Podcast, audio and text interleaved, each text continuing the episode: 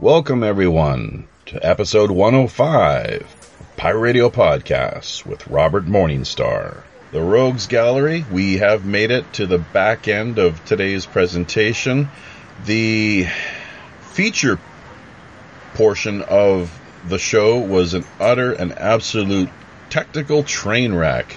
The Skype connection was just beyond brutal, and we really struggled to have our voices heard. So whether this is all just a coincidence uh, or it's an active human hand involved in trying to disrupt our stream and essentially shut us down. I know we turned off a lot of listeners. We were up to, I believe, around 12 people there at one time join us as we were putting this week's show together, and most left in utter disgust and, and disappointment. So, pretty uh, sad to see that happen, but uh, we do have Robert here now uh, with us uh, for the Rogues Gallery end of things. What are your thoughts, Mr. Morningstar? What what did we just uh, see happen there? Well, you know, I think that what we experienced was uh, intrusion by artificial intelligence. I don't think it was um, a human agency otherwise that that was operating. It just happens.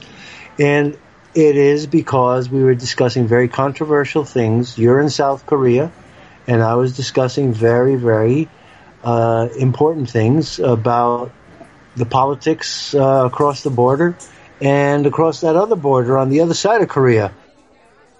And so I think that, um, see, I've, I've made it known that I am an enemy of artificial intelligence. And I think, and I can say it, artificial intelligence doesn't like me because I've been putting out the word that it is a very sinister thing. It is not this innocent little web bot that, uh, you know, facilitates things for us. It's tracking everything we do, everything that we log on to. It's very bizarre. It's bordering on the psychic. At times, almost as if it can uh, read your thoughts. So I talked about a couple of conversations that I had on landline phones, then walked over to my computer and saw my uh, my Facebook and my Gmail uh, littered with uh, advertising or articles that uh, were dealing with the topics of conversation. Let me give you one really terrible example. This just happened a couple of days ago. A friend of mine uh, has a Macintosh and she has been interfered with. And she talked to me about her security issues, and I said, "I hate Macintosh because you can't work it on your own, and you know, slave to their system, and you have to go see technicians who rip you off, blah blah blah." And I said, "You really have to go, uh, you know, that's why I'm into PC. I can work on it myself. I don't need more than McAfee or something like that." So, but you should go and talk to Apple about the security because she was saying that uh, there was something wrong with her, her iCloud. Guess what happens? The next morning, the phone starts ringing at 10 o'clock in the morning, and every 12 minutes, it's a call from Apple Incorporated, and they're telling me, We've discovered that you have an issue with your iCloud and your Apple device. And I told them, I don't have iCloud and I don't use any Apple devices. And that phone kept ringing every 12 minutes for the next 12 hours. And then it also had to do something with AT&T. She was she had a problem with AT&T and uh, intrusive phone calls. And all of a sudden, I start getting calls from AT&T as well. And I don't have anything to do with AT&T. Haven't had anything to do with them in 20 years, you know, since they were such ripoffs and exploiters of the customer. But uh, the phone kept ringing until I got uh, really irate. And then Google called up with the same the same line. Every, everyone said it. Apple said it. AT and T said it, and then Google said it. Ha- we see you have a trouble with your iCloud and uh, your Apple device, and uh, we think you should check the security of your Apple device. I don't have anything Apple. And so I, I really irate. I said, How did you get my telephone number? Why are you calling me? And after I became irate with the final one, the Google one, all the phone calls have stopped. So, We're being monitored, folks, and it's it's not a light thing. We are losing something that is guaranteed to us by the Constitution no less than freedom of speech and no less than the right to bear arms, and that is privacy. The right to privacy is guaranteed in the Constitution. And all of us are being too lax in protecting our privacy. This is a problem. And artificial intelligence is one of the most intrusive elements into privacy. I could, know, yeah, I couldn't agree more. You're you're right on the mark there. Absolutely. We have to dismantle it. You all have to watch a movie called Colossus, the Forbin Project. It was made in 1967. It was a warning to all of us. Colossus was the name of a supercomputer developed by the United States in order to pre- prevent nuclear war. Guardian was a supercomputer developed by the Soviet Union program to prevent nuclear war. So the two computers, driven by artificial intelligence, start to cogitate, if that's a proper word for for our artificial brain, and the two computers decide, you know, we're both programmed to prevent nuclear war, so we should talk to each other. So the computers connect each to each other via telephone lines and start to talk to each other, and they decide on a plan to ensure the prevention of nuclear war. So what they do is they take over the nuclear arsenals of both the United States and the Soviet Union, and they start giving the um, the president and the uh, premier of the Soviet Union orders to disarm, to stop the Cold War, and that if they don't, they're each going to get nuked. And so they are frantically trying to get the programmers to fix the computers, but the computers are way ahead of them. The computers send out the CIA to kill every computer scientist except Dr. Forbin, who invented the Colossus, because they had to keep him around to change his memory and to tweak him. So he protected him. But in order to prevent nuclear war and to preserve their power, the computers, Guardian and Colossus, order the CIA and the KGB to kill all of the computer programmers who had any knowledge of Guardian or Colossus and to kill every nuclear scientist, nuclear engineer, and designer, manufacturer.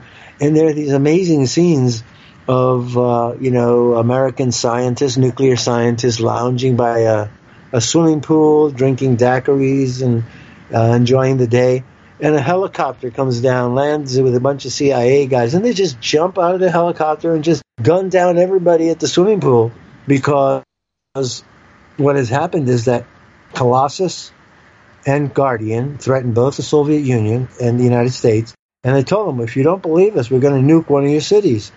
And so they don't believe them. So they do launch. And the Americans' uh, city that is hit is uh, Houston, Texas, and the Minsk, I believe, in the Soviet Union is hit, and they're destroyed.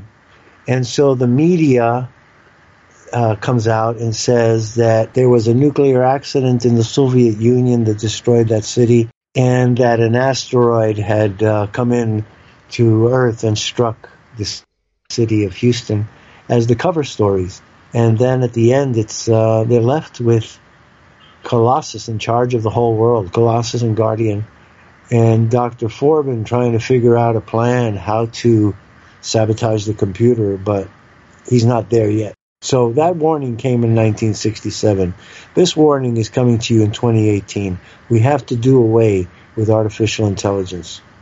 It is the greatest threat to our privacy and our freedoms that the world has yet to realize. Absolutely. Uh, once again, I myself could not agree more. It's something that I'm endlessly stupefied to see the number of people who just so blindly go along in purchasing the typical consumer type mentality, these so called smartphones and smart technology, not hmm. able to see or grasp the fact that they're being programmed to accept the smart label so that when they hmm. purchase it, that they feel smart, as if uh, right. with, with completely turning a blind eye to the fact that how it is so intrusive, as you point out, and that they're really they're handing over their uh, right to privacy in a major way. But let me just uh, there's a couple of things you, you kind of hit on there that uh, warrant revisitation, I guess, or at least uh, just mentioning, wiping out this entire class of people who were in the know, so to speak, very similar to what we seem to uh, see at the moment with respect to naturopaths and alternative uh, healers. Uh, it's quite the Yes. bizarre, the magnitude, the bo- body count there, mind boggling to say the least. Uh, but on top of that, let me just ask you, uh, and you can address these in whatever fashion you, you like, what the archons and uh, Gnosticism, uh, which I think those two kind of go hand in hand, but and on top of that, the demiurge, uh, with respect to artificial intelligence, is there a connection there? I do believe so. I do believe so. The the demiurge is a disincarnate intelligence. You know, carnate carnate means meaty. It wants to be inside us. And I do believe that artificial intelligence and the archons I, I am a Gnostic. I have had the experience. I've seen I've seen the archons. That's why I, I have no qualms about saying I, I am illuminated but I'm not an Illuminati. I'm not one of that. My illumination came to me by my own work, not by anybody else, by my own quest. And that spurs me to encourage people to find their own souls because that's what it really means. When you find your soul, you found yourself. When you found your soul and found yourself, you find your spirit and you have found God. And that is a certainty that I have when I walk into church, God, God walks in with me. And when I walk out of church, God walks out with me. And the same thing goes with walking into the subway or walking into or, into or out of any any place. God is not only my co-pilot, God is my navigator. And that is an absolute certainty that I have. And that's because of this experience that I had back in 1974. So I encourage people to pursue their soul powers and find your own identity. You are not who you've been told you are. You are not what you do. You are not the name that your parents laid on you. You have a name on your soul that is yours and no one else's. And it's secret. It's between you and God. God knows it, but you have to look for it to find your own identity. Most people are suffering today, mentally, emotionally, psychologically, and physically because they don't know who they really are. They are pretending to be someone else. They are conforming to be someone else uh, that has been defined. Their roles, identities are not, not their own. They're not your own. You are more than your body, and it's your responsibility to find out who you really are.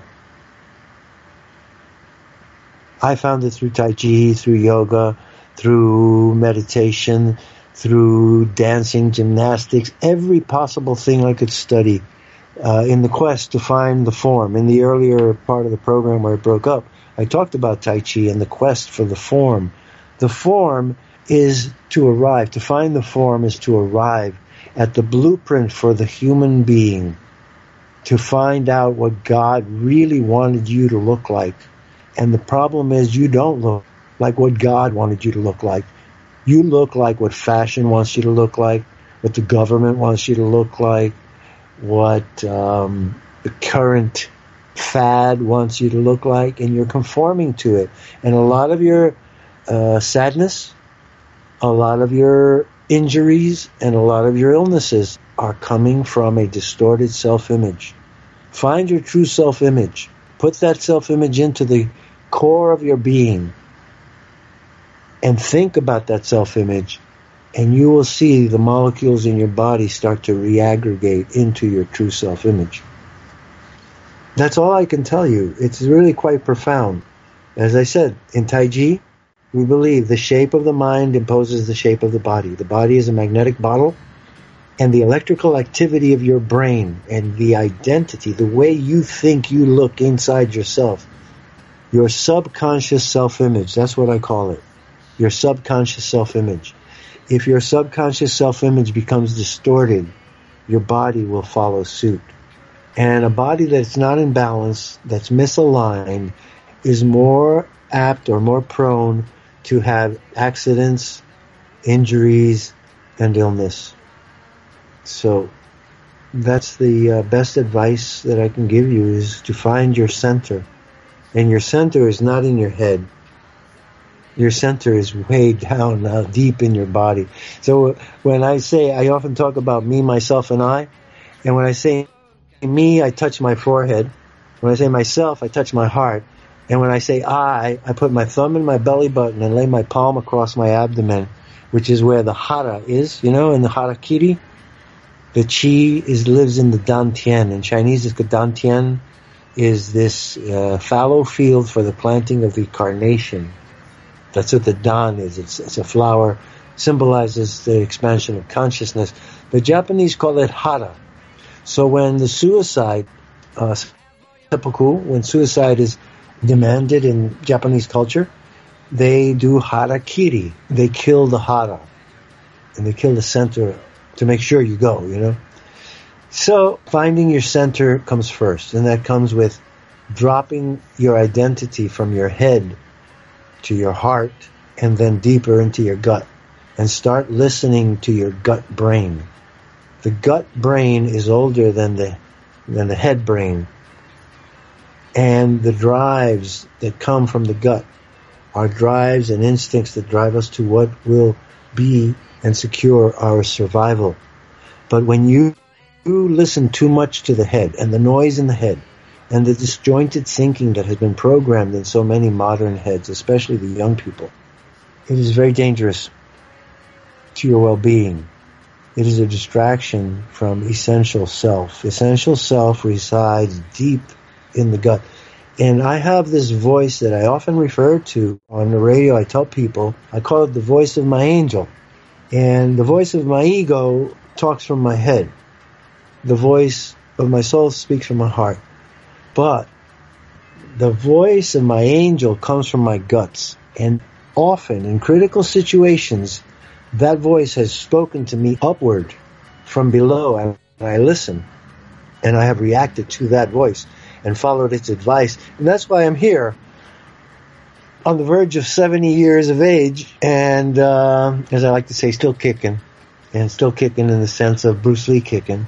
Poor Bruce, you know, he strained himself too much, and uh, I'm happy to say I've survived for longer than twice as long as Bruce Lee lived, because I learned lessons from him too. Uh, the lesson I learned from Bruce Lee at the end, I'm still a great admirer of his art, his skill but the lesson I learned from Bruce Lee is that uh, an overinflated ego will kill you faster than any enemy will do. Bruce Lee's ego was what killed him. And there are many, many reasons for that. He was targeted, he was assassinated, but it was his ego that drew the hatred, the hostility, and the revenge that was directed at him. He was, um, what's that saying in Network? He was tampering with cosmic forces, and he he died too young, 33. I still remember the day Bruce Lee died. I could not believe it. I could not believe the stories. And then I learned the real stories, and that were they were that he was disrespectful of the traditional masters of kung fu, and he humiliated some of them, many of them. He humiliated some of them on Hong Kong television and as a result, he he was targeted. The other reason Bruce Lee was uh, disliked by the powers that were in China, in Chinese culture and Chinese uh, martial arts, was that Bruce Lee was not fully Chinese. They looked upon him as a half breed because Bruce Lee had a uh, German grandparent, so he was not considered pure blooded Chinese, and he didn't want to be. Because he wasn't. He was an American. He came to America, he became an American. And he emphasized that his name, Bruce Lee, was not spelled L I, as is traditional in uh, the uh, romanization of Chinese names. L I. It means plum, by the way, his family name.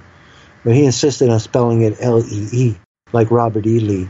And so those are the problems that are people that are caught, you know, in uh, cultural crossfires. He was a great man. He's an icon. He's a demigod in China now. You know, if you look around in Chinatowns, whether it's Hong Kong, New York, San Francisco, you see statues of Bruce Lee in porcelain, and uh, alongside statues of uh, mythical people. You know, like the Yellow Emperor or uh, the hero Yu. The Chinese hero Yu saved China. He was, I believe, he was the fifth emperor of China, and he saved China from the five suns China became oppressed by five suns that started shining in the sky, and they were scorching the land and causing drought. And somehow, this hero, Yu, spelled Y U, the hero Yu, developed a weapon. He developed a bow and arrow, and he shot four of the suns out of the sky, and so that only the original sun was left, and he saved China. That's quite a legend there, right? It sounds like you UFOs to me, man. I'm sorry, come again? I said it sounds like UFOs to me. Five suns shining in the Chinese sky, scorching the land, causing famine, and a hero arises, develops a, a bow that he shoots down four of the suns to save China. That's the legend. Well, we find it time and again, don't we? This uh, this intervention from on high. The skies yep. are always, it seems, where God is located. People, you ask them more often mm-hmm. than not. Where is God? And they point upwards. Although, really, the, of course, as probably you and I are aware, it's it's as Jesus said. Uh, the kingdom of heaven is within you, the inner space, not just the outer space. And uh, that's kind of along the lines of the Gnostic axiom, also what you find in Buddhism too, the concept uh-huh. of uh, as above, so below. That we are essentially the microcosm of what yeah, is a larger universal or cosmic drama. Yeah, your your um, very very eloquent uh, quotations there. You know, as above, so below. But Jesus said something that was remarkable that reveals to me his true identity. He was talking to the Pharisees and he said, "I am from above; you are from below." I worship the Father, and if you love the Father, you would love me, but you don't. You worship your father the devil, and the lusts of your father you will do, for he was a murderer and a liar from the beginning. And when he speaketh a lie, he speaketh of his own. What's really profound? It's really profound. There's a lot that uh, Jesus had to offer, which was quite profound. I am of the position and belief that uh, he was very similar to the Buddha the problem was with them both being highly enlightened individuals, of course, that with the Christian end of things, the Jesus gold got really muddied if you look at it in the sense of dropping gold into a glass of water. Uh, Buddha and Jesus, both very clear water, but then you got the politics with Jesus and it gets all muddied and you can't quite see what's really going on. And that's where I guess you come across things like the more uh, esoteric teachings, which are only for a select few, the se- more kind of yeah. secretive teachings and traditions. Um, because some people just don't get it. That's why he had to speak in parables, perhaps. Well, I believe that Jesus traveled extensively uh, through India and to China, and I believe that he studied in India with the uh, the masters of yoga, and that he went to China, and that he learned about the Tao, which means the way. And so when I when I hear Jesus' words, I am the way, the truth, and the life. I understand that it's perfect, perfect Taoism. To say I am the way, say I am the Tao. I yeah. am the truth. The logos. You know? I, I guess, and the word, the, the, the word of God is the logos, and which many uh, scholars and academics and observers uh, compared to the Tao. In Buddhism, it's the Dharma. So mm-hmm. uh, there you go. but the, uh, lo- mm-hmm. the logos is the Christ, and this is something that people need to understand the Logos is the Christ. So I make a distinction between the cosmic Christ and Jesus Christ. And Jesus Christ is the incarnation of the Logos. He's the incarnation of the cosmic Christ. But it's not exclusive to Jesus. Jesus came to wake us all up to the knowledge that the way is within us, the truth is within us, and the life is with, is within us. And the life that is within us is the Christ. You understand? The life itself, livingness, the thing that is in your body now and in my body now and making it animate and hopefully intelligent enough to communicate this idea, that life will leave my body. It's not my ego. Robert is talking to you, but something is animating Robert, and that is life. That is the Christ. This is the realization that, that I was uh, given because I have been in the Godhead. I have been to the beginning of time. I have been from the beginning of time. Right now, I'm wearing a mortal coil of very delicious meat. I'm incarnate. But there's something greater within me that's that's coming out. And I've been cultivating it and seeking it and developing it and communicating it. We are all sons of God. That is what Jesus said. And if you study Jung, uh, C.G. Jung, he is the most profound psychologist of the 20th century and more important than Einstein. And if you read his last book, Mysterium Conjunctionis, it's all about alchemy. And it's a reconciliation of Western alchemy, chemistry, Western alchemy, and Eastern Chinese and Hindu alchemy and Christian alchemy. And ultimately, what Jung says is the goal of life is to give birth to the second Adam. So human beings are essentially eggs that have not hatched. And we will hatch when we die.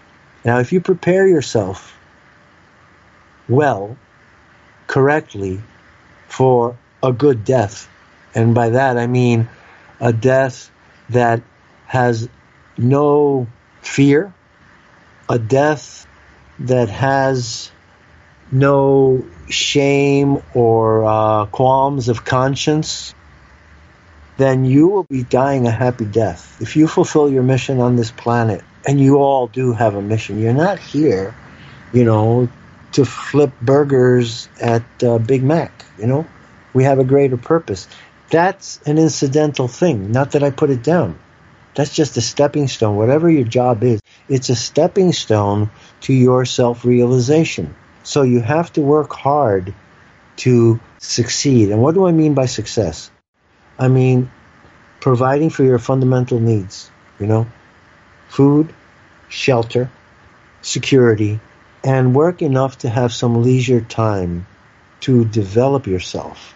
If you are working 24 uh, 7, you are a slave if you have no time to develop your higher self, the higher elements of your soul, then you are a prisoner.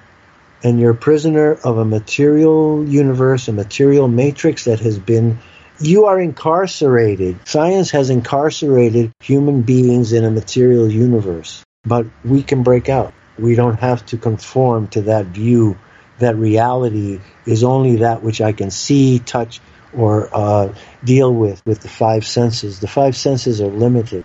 The sixth sense, the seventh sense, the higher faculties that are dormant in every human being, and spirit will awaken them.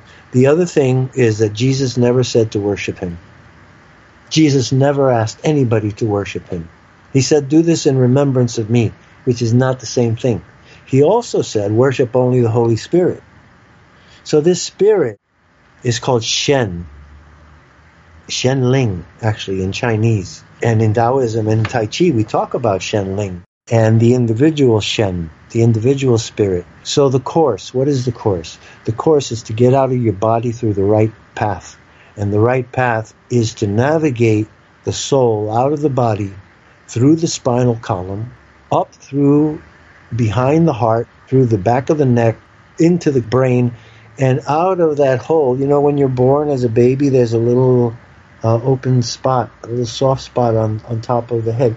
Well, that is the crown, and through that, the spirit can rise and uh, reincarnate if it wishes to, or go on to heaven, or if you're a Buddhist, nirvana. But it does go on. I have almost died couple of times in my life, near death experiences, and once, more than once. Once I was really leaving. I mean, I was going. I was standing and I was uh, suffering from an injury that I had uh, received in, in a kung fu fight. And my body went into tremors. And I was standing in a room with two ladies, and a three year old girl, the daughter of one of the ladies. And I started to go into tremors. All of the blood left the top of my body. My face turned pale. I felt all the blood drop in my body into my lower body. And as that was happening simultaneously, I felt a magnetism rising through my spine. The magnetism went up and out of my spine and out of my head. And then it was higher than my head and it enveloped my body. And I could feel that I was that magnetism and that Robert's body, including Robert's very long hair, like uh, the Chinese kung fu guys with the braid and everything and, and down the back.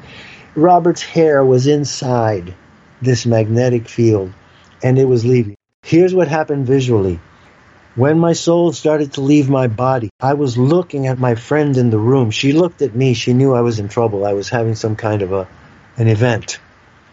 Uh, my heart was palpitating. My blood left the upper part of my body. All my muscles went into tremors. My facial muscles were shaking and everything. And I felt like I, if I didn't control myself, I was going to go completely, uh, pass out. Held on to consciousness I bent my legs, bent my knees, I crouched, I started doing Tai Chi, I got my balance. And what I saw was reality was fractured. There was a crisscross of lines, white lines, white threads, like silk, like a spider web. But the spider web was made of light. And then the spider web's individual threads began to grow thicker and denser. And it, it started to form an overlay over reality, and it was a light that was supernal. It was the first lights were white, the lines were white, but when they started to expand and reveal what was behind them, there was the most supernal blue light that anyone could ever imagine. And I was struck by it. I was almost drawn into it, but I realized that to be drawn into it, I would be, I would have to die. And I looked and I saw the little girl there and I saw the, his, her mother and my friend looking at me and our eyes, our, our eyes met. And I just kept looking at her eyes and held on to her eyes. And I said, if I let go of her eyes, I'm going to die. And then I uttered a prayer and I said, God, I'm not afraid to die. This is beautiful, but these people would not understand it. And God, I don't want to die in front of this three year old girl it would be a trauma. I'll drop my body here and they'll scream and they'll go crazy and it'll be horror. And this girl, this little baby, three years old, will be traumatized by this. God, don't let me die in front of this little girl. And when I uttered that prayer, the magnetism started to fall back into my body. It went down through my head, down my back. And as the magnetism went down my back, the blood came back up into my body. And my friend was in shock. She said, I saw that. I saw what was happening to you. I said, I know. I held on to you. And um, so that is uh, a near death experience. I don't know if you've ever heard anyone describe that that gateway, that portal, that window between the worlds. But I have seen it. I've seen the light. Yeah. And it's beautiful it's wonderful, and but I'm in I'm in no hurry to get there. You know, I have that certainty. That is a wonderful thing. And the other thing I have to say is I, my gratitude. I thank God and I thank my teacher, Professor Cheng Man Ching, Grandmaster of Yang Family Tai Chi Chuan, who died in Taiwan in March of 1975 and who visited me in New York three days after his body grew cold in a hospital in Taiwan. And he approached me, and I became scared and frightened. And I didn't know who it was, what it was, and who, how could they get into my house. And they approached me, and as I became full of concern, got into a self defense mode, I felt paralyzed, first of all. I was paralyzed, and I, but I was able to clench my fist as if to fight. And then this voice said, Don't be afraid, Robert. Nothing can harm you. And the way he said it, Don't be afraid, Robert. Nothing can harm you. He meant nothing in the world could harm me. And I took it to heart and I went through it. And he walked over to me and he touched me on my forehead with his, with a very light touch, right in my, what you would call your third eye. And I was infused with so much love that I couldn't comprehend it. I thought I was experiencing Christ, Jesus Christ, because I didn't know my teacher had died. And so I had this uh, transcendental experience. And then when I wrestled with trying to change my position so I could see the face of the person, because I could only see from the ground up to the chest and shoulders and the hand, a golden hand touching me. When I tried uh, to change my position so I could see the face, he stepped away and walked away into the other room, and I saw the whole body. And then I saw, I saw the form. I saw the form that was familiar to me. I saw the back of a white head. I saw a long black gown like a professor's gown.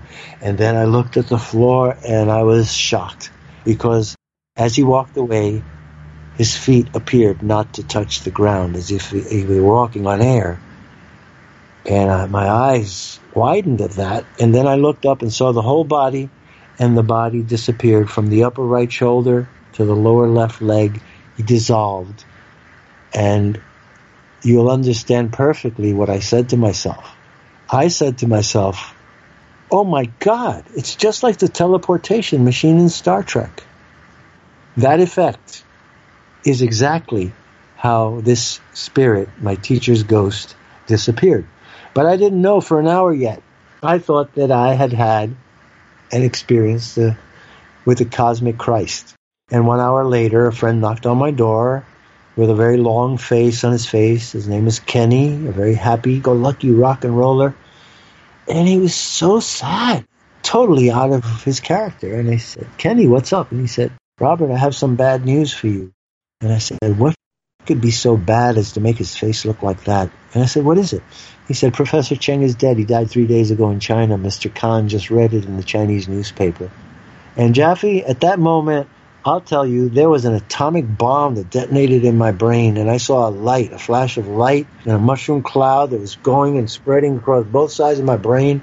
And I said, I am never going to be the same man that I was one hour ago. This has changed my life forever. And I saw my life in a flash, and I saw everything, everything that I had ever done, every good, bad thing, every turning point in my life, and it would remain so.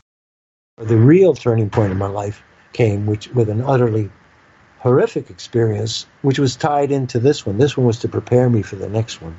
But he disappeared, and I realized that Tai Chi Grandmaster had loved me so much that he had come back from the other side of the grave to say goodbye to me in this way and to say to me, I'm blessing you. And he also gave me knowledge. This is something that happens in mystic, mysticism, mystical experiences. You will be downloaded with knowledge and you will know things that you never learned. But the knowledge is resident. It's in you and it's a certainty. And what it produced in me was a drive to find the proofs for the knowledge that I already had received. Because all of you have it. You have been deceived into who you are, or who you think you are, and who you think you're supposed to be. You're just supposed to be yourself. You're not supposed to be what your mother wants you to be, or your father wants you to be, or what society desires you to be. You're supposed to be yourself. And defining yourself requires the courage of individuality. You have to have the courage to be yourself.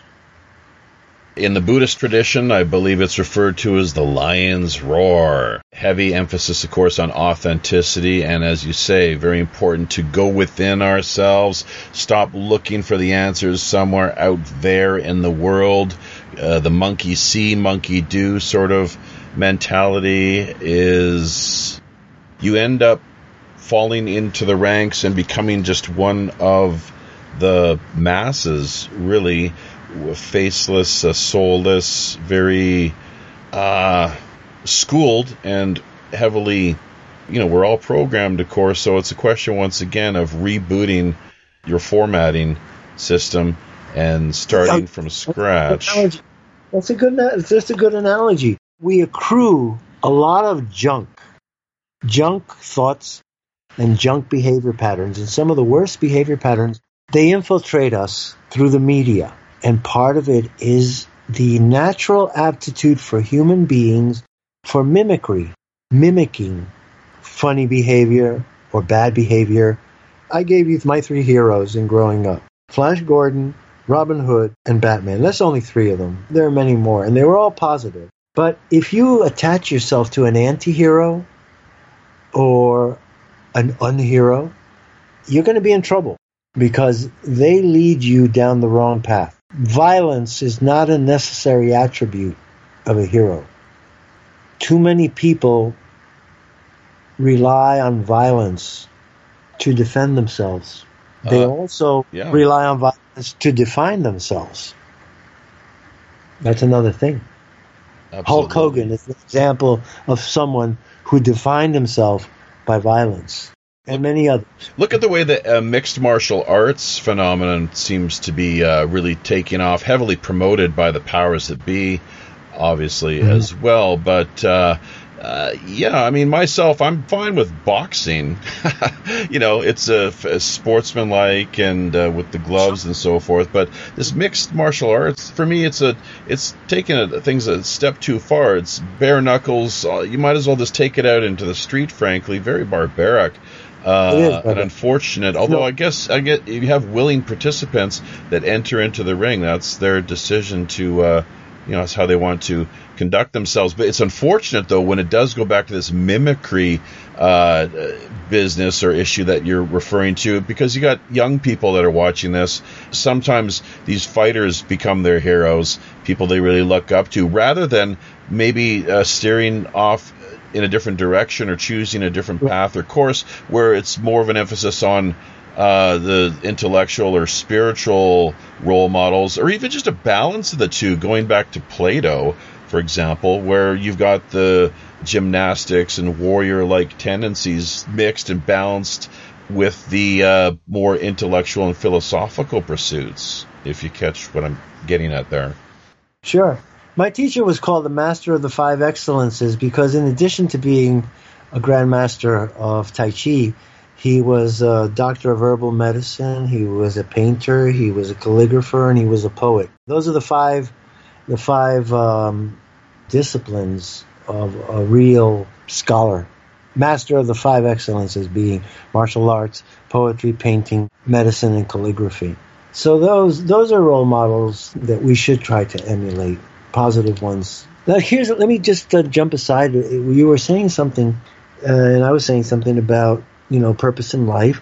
Do you know that we have three civic obligations that come to us from the Constitution? You know we have been given a right to life, liberty, and the pursuit of happiness, but we have an obligation to stay alive. We have an obligation to fight for our liberty or preserve our liberty, and we have an obligation to be happy. People are not pursuing their happiness. They're pursuing somebody else's happiness. They're volunteering to make somebody else rich, to make somebody else happy. They're not concentrating on their own happiness. And I think that this is something that people have to wake up to. Who are you living for? Of course, I find happiness in the happiness of others. But that's another thing. You know, I, I am always uh, in New York City. I'm accosted regularly, not in a bad way, by quote unquote volunteers. Young kids, you know, 13 to 18, altruistic, need a cause, and they get out there and they start trying to collect donations for Planned Parenthood, Greenpeace, the Sierra Fund, all of these organizations. I tell them, listen, get a job, do something that you're being paid for. Don't work for someone else. Find your own cause. Make your own cause. Work for yourself. One of the things that really irked me about Obama was the perversion of language. I recognized Obama as a communist plant from the time he opened his mouth at the convention. And one of the things that was most outrageous about Obama was the manipulation of language, neurolinguistic manipulation of language, and the outrageous contradictions that would come out of his mouth. You know, he say he said one day, "Well, I'm thinking of passing a law for mandatory volunteerism." I said, "What? mandatory volunteerism. Yeah, she said, "Oh, every every person is going to have to volunteer for a year to do something." What sort of Man- Orwellian gobbledygook is that? Well, Jeez. can you give? Uh, can I give you my my uh, synonym for mandatory volunteerism? That's called slavery. Yeah. You know. Well, he was a manipulator. He was a fork-tongued snake, and I'm very happy every day every day I uh, am very happy that his era is over. And I say to people, you know, looking back on my life, as I said, we we are all born for a purpose. I looked for my purpose, and I I asked God, God, why did you give me so many gifts? You know, you gave me a good brain. I have great memory. I retain things. I see clearly. I use good logic. Why did you give me all these things? And then at the age of 42, I found out it was to solve the mysteries of the JFK assassination. And uh, that included exposing the doctoring of the Zapruder film, which turned all Americans and the whole world into a bunch of munchkins, looking at a, an optical illusion and taking it to be real. And then the more horrifying parts of the doctoring, literally, the doctoring of the medical evidence, which involved the use of a, a double, a second body double J- JD Tippit. That's uh, JD Tippit. You betcha. That's it. And then, so I feel, you know, I said to you earlier that I got my degree in psychology, and healing is the purpose of, of my my course. Healing myself first, and then helping other people to heal. Heal the mind, you heal the body. I felt that I was born for a very special reason, I have to do things, something that nobody else could have done. And I honestly say, I'll take credit for it because Nobody else did it. 30 years, people were befuddled, bemused, confused, deceived by the Zapruder film. And I, fortunately, at Fordham University, studied psychology, and I had a wonderful teacher who taught me Gestalt psychology, which is the, the psychology of human perception, how a human being forms an idea. This was a very, very unique field of psychology. So when I, I started uh, researching the Zapruder film, I started finding splice marks and cuts and jumps and uh, anachronisms and things that were out of sync with space time. And I realized that the cuts and the disjunctions were very carefully hidden. The splices were not ordinary splices. They weren't just spliced, uh, as they call it, guillotine, guillotine splice between the frame. And it wasn't a splice right through the middle of the frame. I kept coming across frames that had a, an unusual proportion.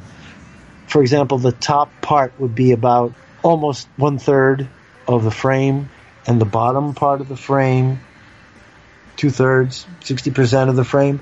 And I kept coming across these unique splice marks where, which were not just cut in half. And slowly, I said to myself, what is this? So I froze the frames on my monitor and then I took a ruler and I measured the frames and the proportions.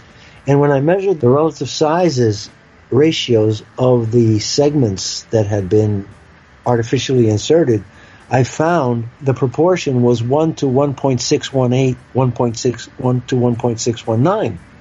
And that's the golden mean. That's the golden ratio. That is the organic pattern of nature. The way nature unfolds, the way nature creates, the way nature uh, veins a leaf, the way it leaves a tree, the way whirlpools and spirals form. This is the golden mean. And so these diabolical, and I really do mean diabolical scientists, psychologists working for the CIA applied this factor of organic growth, natural proportion to the Zapruder film so that they could cut out feet of film. At least 10 feet of film have been cut out of the Zapruder film. And yet join it in such a way as to make it almost transparent, but not quite fully transparent. It's a film that leaves the viewer in a state of cognitive dissonance. It leaves you confused. You know you saw it, but you really can't explain what you saw or how it happened. And the reason is that, for example, in the kill shot at Z313, at Z313, in the span of about three seconds, three seconds of time, over 140 frames have been removed. That is to say, that what you should see in the Zapruder film at the kill shot would be first, President Kennedy's head explode with a white cloud appearing over the entire limousine and the blood and the brain going up into the air, stopping, then falling back down and raining down on the car. Then you should have seen another bullet enter the open hole in the right front of the head and blow out the back of the head, which flew out so fast that Jackie actually reacted to try to catch it in the air. Did anybody ever flip a, uh, a baseball at you really fast and unexpected and you react to catch it? Well, Jackie Kennedy was like a cat. She tried to catch that piece of brain in the air. And when she saw it on the back, she turned on her right hip. She turned on her left knee. She crawled out like a cat. She grabbed it the car accelerated and she was going to roll off the back of the car to her death. And that's when Clint Hill came aboard and he saw what he what she was going for. The piece of skull and brain that was on the trunk of the car. And he saw that she was going for it and she wasn't going to give up. So what he did is he flipped it back to her. He flipped it with his hand. He pushed it back to her. She grabbed it. The car accelerated. She fell on her face. He grabbed her by the shoulder. He shoved her back like a duffel bag into the car. But all of that is gone. Something else is gone. When Jack Kennedy was hit in the back and in the throat, first shot was in the back. This was by the sign. He stood up in the car and he said, Oh my God, I've been shot. And then he fell back into the seat and fell through.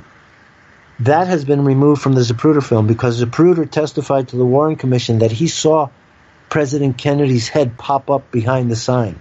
And our inspector, one of the uh, Warren Commission counsel, said to him, No, that's not possible. The president was behind the sign. You couldn't have seen him. And he said, No, I saw his head pop up behind the sign. He says, How can you how can you say? He said, I saw his red hair. His red head popped up above above the car. Now, they said the same similar a similar thing to the Secret Service driver who said, I heard a shot and I heard the president say, Oh my God, I've been shot. And the counsel, the Warren Commission counsel, the inspector, says to him, No, you couldn't have heard him say that because he was shot through the throat, first shot, and he couldn't have said anything. And the Secret Servicemen, both of them, Kellerman and Greer, said, No, we heard him. I heard him say, Oh my God, I've been shot. And he goes back, You couldn't have heard. He was shot in the throat. And then the second Secret Service says, He that's what he said. And then uh, the counsel turns on them and he said, How can you be so sure? And the Secret Serviceman said, because he said it in a Boston accent. And that shut up the Warren Commissioner. And they went on to another thing. All the people who saw things were told they didn't see things. And the things that they saw were in the Zapruder film. And so the president standing up in the car and falling back into the car as if he was playing along with a gag or something. That was Mr. William Newman, whom I met personally on the 33rd anniversary of the assassination, I met the man who was the closest person to the president who was not inside the car, Mr. William Newman. And I had a long conversation with him, and I explained to him that what he had seen was really true, even though it wasn't shown in the Zapruder film. And Mr. Newman was made a fool of by Vincent Bugliosi, who regurgitated the Warren Commission report in his book on the Kennedy assassination. And what he did was Mr. Newman was uh, at the trial of Lee Harvey Oswald. It was a TV trial with Jerry Spence and the defense lawyer and uh, Vincent Bugliosi, the man who got Manson, as the prosecutor. So Spence gets Mr. Newman he tells his story exactly word for word as he told it on November 22nd, 1963, as I saw it on CBS News several times that day, that night, that weekend. So Bugliosi walks up and he says, "Ah, so you say you saw a president standing up in the car?" He says, "Yeah, I saw him stand up, and we didn't know. We heard a sound, and we thought he was playing along with a gag or something. He stood up and did something. Then he sat back down. And he says, Mr. Newman, I'm going to show you a copy of the Zapruder film. And they run the Zapruder film, and Mr. Newman's watching, and he says, um, Mr. Newman, you can see that the car never stopped. And as you can see, the president never stood up. And Mr. Newman is left speechless because he knew what he saw. He told the truth. I know what he saw. And uh, so he was discredited. So I go up to Mr. Newman. I said, Mr. Newman, and I have this on video. I said, Mr. Newman, I want you to tell me your story. I heard you that night. I heard you that afternoon. I know that everything you said was true. And I want you to forget everything that anybody has ever said to you other than what you saw and you and your wife saw. Please tell it to me. Then he went right through it. And then I said to him, Mr. Newman, I have something to tell you. And then I told him what I have just told you. The Zapruder film was doctored. Ten feet of it were cut. The scene where he stood up in the car was deleted. The film is accelerated so much that the car looks like it's going 30, 35 miles an hour when the car only went 11.4 at its fastest. Before it took off, before the president was dead, it crawled down the street. It stopped by the sign. It crawled away from the sign. It stopped at the grassy knoll. That's where the triangulation or quadrangulation of fire occurred.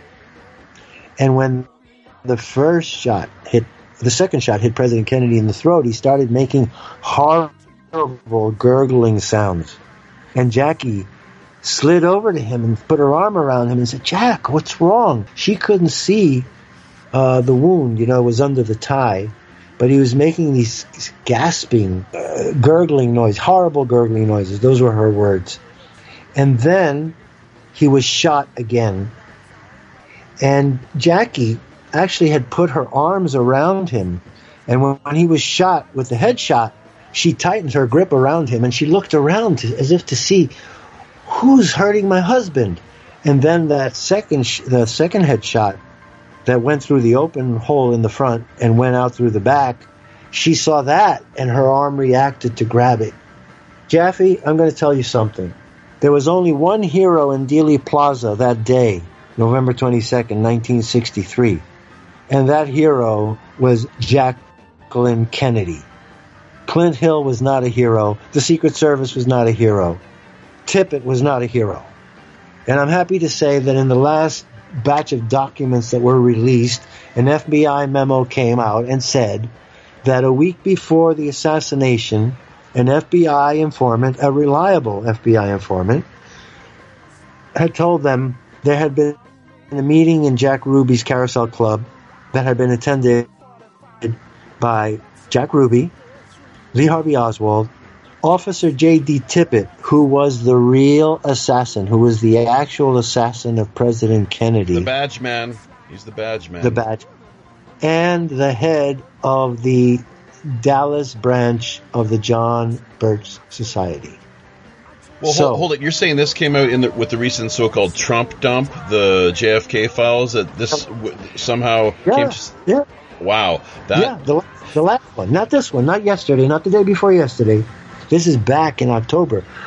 That's the Excuse first, me. That's the first I've heard of that. So we actually did a show on the JFK files just a couple of months ago.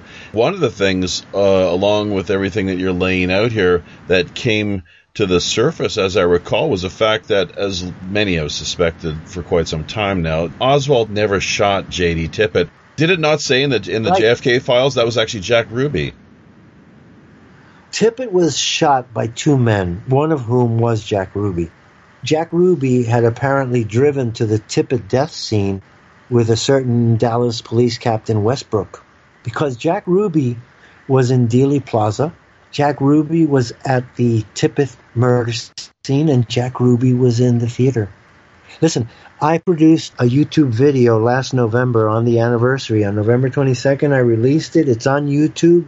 It's called Warning The Ultimate Secrets of the JFK Assassination, Part 1. The key word is warning. Warning The Ultimate Secrets of the JFK Assassination, Part 1. And everything I've told you so far is in there. I'm going to come out in greater detail with part two. In part two, I plan to reconstruct the Zapruder film as it should have looked because I came across certain missing frames in a very rare version. There are many versions of the Zapruder film, you know, and none of them are real. All of them have parts. And some of them were works in progress that were not released, but someone found one and released it to me, and I was able to recognize in it there were frames that are not in the regular Zapruder film, and those are the frames. That one frame where Jackie's arm tries to catch the the, uh, the piece of head or brain in the air, the scene where Jackie puts both her arms around him and hugs him, and looks around. I mean, these are flashes. They're thirtieth of a second, you know, or I should say, if you believe the Zapruder film uh, speed that the FBI gave you, it's one eighteenth of a second. If you believe Zapruder, who said he shot the film in slow motion, that's another funny part of the Warren Commission hearing.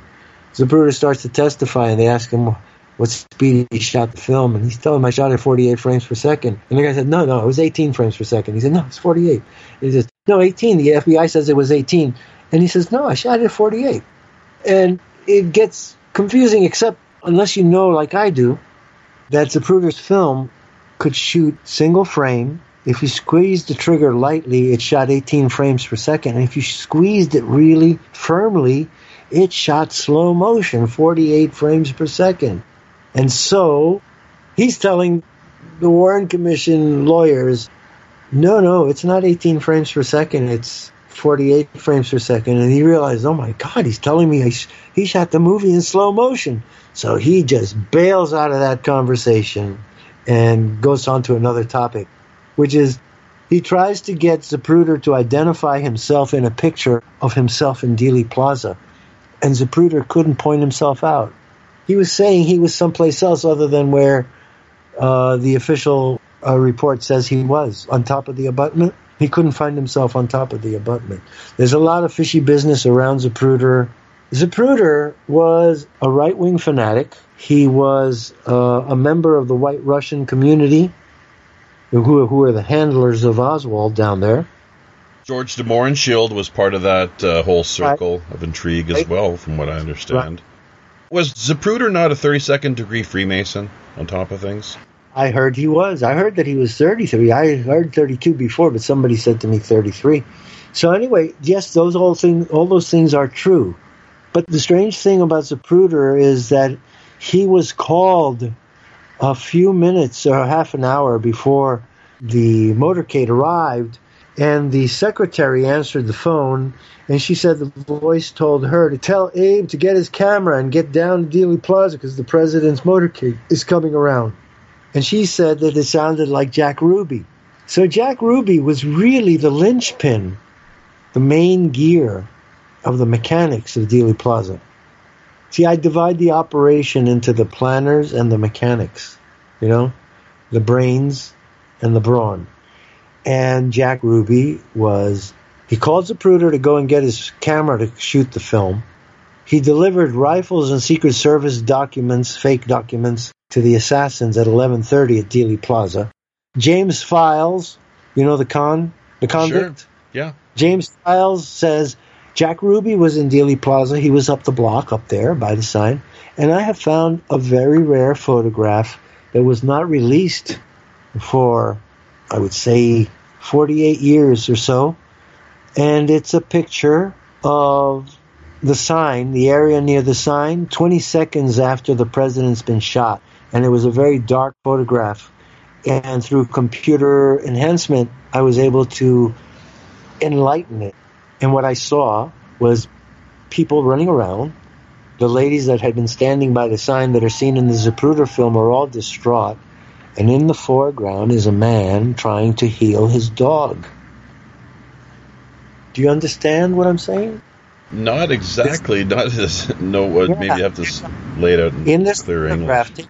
The front of the sign. The front of the sign is shot by a photographer coming in the press car that's following around on 20 seconds after the president's been killed. Right, yeah. He shoots a picture of all the people in front of the sign. The women are distraught, and the other men are moving away and there's a man in front of the sign with a fedora hat, and he's putting a, a dog on a leash. He's healing a dog.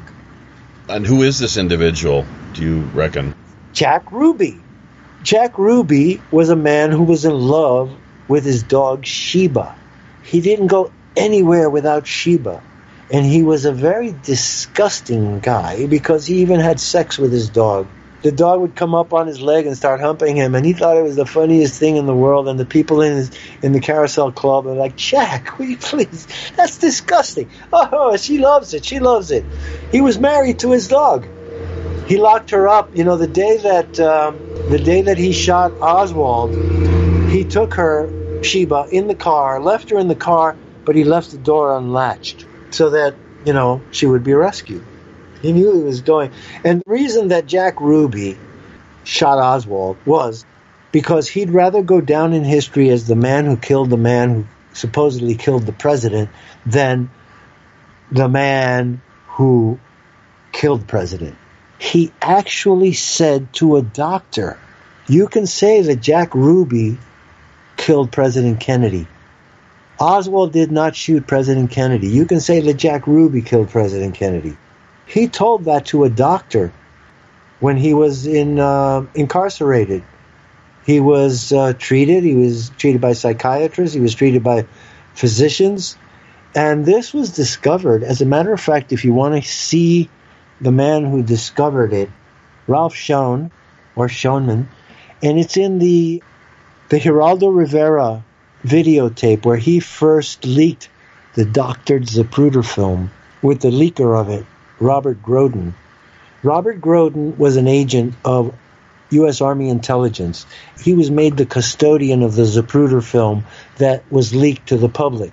The Zapruder film that was leaked to the public is what the government wants you to believe happened. They want you to believe that that Mickey Mouse cartoon called the Zapruder film is the real deal. it is limited not. hangout, which That's you probably right. well, you're familiar with that term, of course. The other thing is People don't realize the Zapruder film was not seen by anyone in total until 1975. Dick Gregory, part of the Geraldo Rivera yeah. show, of course, too, as you say, and mm-hmm. yeah, absolutely. In that show, at the end, they bring on Ralph Schoenman, right. and Ralph has the documents in his hand, and he has the medical report, and he got it, and he reads it right from there that Jack Ruby said Oswald did not kill the president, you can say that Jack Ruby shot the president. But they suppressed that like so much else. And Jack Ruby was an agent of Mossad. Jack Ruby had been working for Richard Nixon since 1947.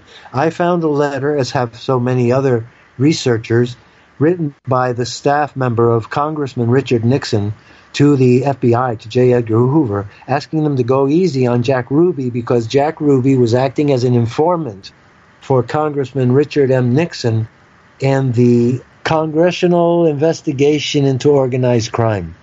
That was in 1947. In the 1950s, Jack Ruby was running guns to Cuba, to Castro. And then after Castro turned communist, Jack Ruby continued running guns to Cuba to anti Castro Cubans. And he was doing this all under the aegis of the Central Intelligence Agency. And, George Mohrenschildt worked with George H.W. Bush in the petroleum industry down in Haiti. He was in Haiti in those days. And then he got Oswald the job. He connected Oswald to Ruth and Michael Paine, who connected Oswald to his job in the Texas School Book Depository. You know, it's so interesting too. The the Reily Coffee Company. Apparently, what happened there too after the assassination uh, took mm-hmm. place, and that's where Oswald had worked for some time. I believe it was based. Was it either was it Dallas or New Orleans? I'm. I think it might have been Dallas, perhaps. But anyways, after the assassination, you know what happened was a huge number of the people that were employed there at this coffee company outfit organization ended up going to NASA. What's up with that? What's up with that? They all got uh, secure jobs. What's coffee got to do with NASA? You're right. Do you know that Lee Harvey Oswald? He didn't like being called Harvey. Lee Oswald saw the U two photographs before President Kennedy saw them. Jack Schiller and Stovall. He was working at the uh, development, the photo development lab in Dallas, where the U two films were rushed to be developed and then flown to Washington where Arthur Lundahl, the foremost uh, photo interpretation expert at the CIA, briefed President Kennedy on the Russian missiles that were found in Cuba. Oswald saw those pictures before. He had a clearance to work in that place, even though he had been a defector. Now, here's the real deal on Oswald. Oswald was down there as an agent of the Office of Naval Intelligence. He was down there as an informant to the Justice Department. He was reporting to the FBI and J. Edgar Hoover, and he was reporting to Robert Kennedy. And amongst the documents that I found in that the Trump tranche last year was the telegram that was sent to the FBI by an informant the day before, warning them that there would be an attempted assassination on President Kennedy on November 22nd in Dallas, forewarning them. Guess what? The document says it came from Lee. You're joking. I'm not joking. It says the informant Lee. That was Chicago. It was the same thing, apparently. Some uh, uh, FBI contact or, or employee, uh, undercover type agent blew the whistle, uh, you know, tipping off uh, the powers that be to the fact that Chicago there was going to be an attempted assassination taking place. Yes, that's Abraham Bolden. He was a Secret Service man, Abraham Bolden. They were going to set up a certain guy named Thomas Vallee or Thomas Vale as the uh, patsy. In Chicago. They had a patsy in every city. Sure. They were looking for doubles. This thing, when I when I deduced the absolute necessity that there had to be two bodies, let me just tell you to get the right answer, you have to ask the right question. And I asked myself the right question after reading voluminously all of the witness testimony, the Warren Commission report, Harry Livingstone's uh, High Treason 1 and High Treason 2, David Lifton's best evidence. I looked at it all and I said to myself, what is the answer if everybody is telling the truth, you know, because they try to debunk each other. They tried to debunk the doctors at Dallas. The Dallas doctors saw the real thing. And then the, the Warren Commission doctors saw something, and which was at odds with what Dallas saw. And I said to myself, what is the solution if everybody's telling the truth? The only solution was that there had to be two bodies. So then I start looking around and I said, well, where would we get a two bodies? Well, there was a police officer killed, right? Tippit. And I said to myself, how come we've never seen a picture of Tippit other than one picture that was released at the time he died showing a man who was about 26 years old with a surly look on his face and an Elvis Presley haircut and uh, kind of an Elvis Presley shirt. So I came to call the picture the Tippit Elvis picture. I said, why haven't we seen another picture of this man? And, and it was then 30 years. And I asked that question. So I organized a, a, group of investigators, and we all started looking for pictures of Tippit. and we found three very rare pictures of Tippit. And he, as each picture came in, I started to see more and more. I said, "Well, you know, well, let me backtrack a little bit." I was in the midst of this investigation because I had discovered the Doctoring of the Zapruder film. So that's where I dove into the whole case. So my girlfriend at that time said to me, Robert, where was Tippit shot? Now, I remember very clearly reading in the New York Times that Tippit was shot in the eye and horribly disfigured, and for that reason, his body was buried in a sealed coffin and there was no viewing. Not even the family, not the wife. No one was allowed to see Tippit's body. And he was buried on Saturday, folks. They tell you now that Tippit was buried on Monday, along with Oswald and President Kennedy. Tippit was buried the next day on Saturday. I saw it, and there's still films of it. And although they changed the dates to November 25th, he was buried on November 23rd in a grave that is guarded by an armed guard 24 hours a day. Okay, so the first key was I was asked this question How was Tippit killed? I said he was shot through the eye, horribly disfigured, but let me make sure. And right at arm's reach was Jim Bishop's The Day Kennedy Was Shot. So I grab the book, go to the index, look up Tippit. It says Death of Tippit, Murder of Tippit, page so and so. I go to that page, I start reading it, and I read that the assassin shot Tippit three times in the chest. One bullet hit a button in his abdomen, a brass button in his suit tunic, and gouged. It hit the button and it gouged the flesh. It didn't go in, but the other bullets went in. One near the chest, one near the ribs, and then as Tippit lay on the ground, wounded, The assassin walked up to him, put the gun to his head, and fired a single shot. And when I read that he had been shot in the temple, my eyes lit up, and I said to myself, This is it. This is the answer. They used Tippit's brain for the autopsy because the autopsy said the brain showed one bullet through the head. But we know there wasn't enough brain to make that assessment when we get the testimony from Dallas. There was less than half of the brain left. And yet, the diagram of the brain that's dissected by the Warren Commission shows you a right hemisphere, a left hemisphere, a whole brain. Tippit's brain was whole, it only had a hole in it. President Kennedy's brain was evaporated, and uh, it rained down on the limousine. And there are horrible photographs available now where you can see all of it in the back seat. But more importantly, there is a strip of the Zapruder film that shows that when Jackie went out to get the piece of skull, the whole back of the trunk was washed in blood, and the blood was flowing with waves because the car accelerated. So the blood was on the back of the limousine trunk in pools. Jackie jumps into it to grab the head or the piece of the head. The Secret Service driver floors the car, and the acceleration almost throws Jackie off the back. But at the same time, she's saved by Clint Hill. But the blood that was on the back of the trunk starts to flow in waves and ripples as the uh, acceleration unfolds and the way, and wind starts to hit it.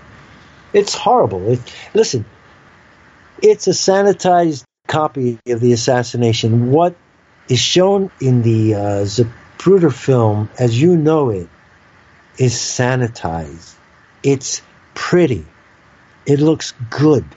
Believe me, what really happened is so horrible that I am torn. I, I say I want I have some of the missing frames and I know it so well because I I know it through the eyes of witnesses like Mr. William Newman. I know the lady in red. I knew the lady in red, Jean Hill. I showed her a picture of Tippit and she scowled. And I said, you, Did you know Tippit? And she said, Yeah, that's the scurv. And I, I was taken aback. And a professor from University of Hartford was there with me, Professor George Michael Evica, who was an investigator in this case with me. He and I were there, and I was doing the interview, and he said to me, "What did she say?" He said, "Did she say scuzz?" And I said, "No, I think she said scurv." And she said, "Scuzz, scurvs." He was all of them. She really scowled. She hated him. She yeah, said, "I." the reason being what exactly? The reason was... she said, "I hated him. He beat his women and there was nothing he wouldn't do. I said, What? She said, There was nothing he wouldn't do. And then she went on to tell me that he was a friend of Jack Ruby and that they used to ride around and that Tippit would protect Ruby when he was do- dropping the heroin shipments. So my suspicion is that they hooked him. The mafia, Jack Ruby, hooked Tippit on drugs, on heroin, and they made him completely and totally dependent. The other thing is this you know about the 18 witnesses who were killed in the two years after the um, assassination. Was that all it was? Just 18? That well, that was that. 18 in two years. Okay. Those are the, so I said to myself, which nobody else said to themselves, 18 people got killed for what they were talking about. What were they talking about? And I found that the majority, a large segment of these people, were people who knew about the relationship between Jack Ruby and J.D. Tippit. For example, Hank Killam. Hank Killam was killed being thrown through a plate glass window, and he bled to death. Hank Killam's wife was a stripper for Jack Ruby, and Hank Killam was going around telling people that he knew that Jack Ruby and J.D. Tippit were really tight friends, that they used to ride around in Tippit's car together. And here's the most interesting statement that Hank Killam made and which probably got Hank Killam killed. He said, I saw Ruby and Tippit in Tippit's car together, and they were sitting so close to each other you'd think they were going out with each other. There's an inference there, there's an insinuation there, and this is an insinuation that was also made by Jim Garrison, and he was excoriated crucified in, in, in the newspapers and the media for what he said. And he says it uh, in the trail on the trail of the assassins. He says the John F. Kennedy assassination was a homosexual thrill kill. Did you ever hear that before?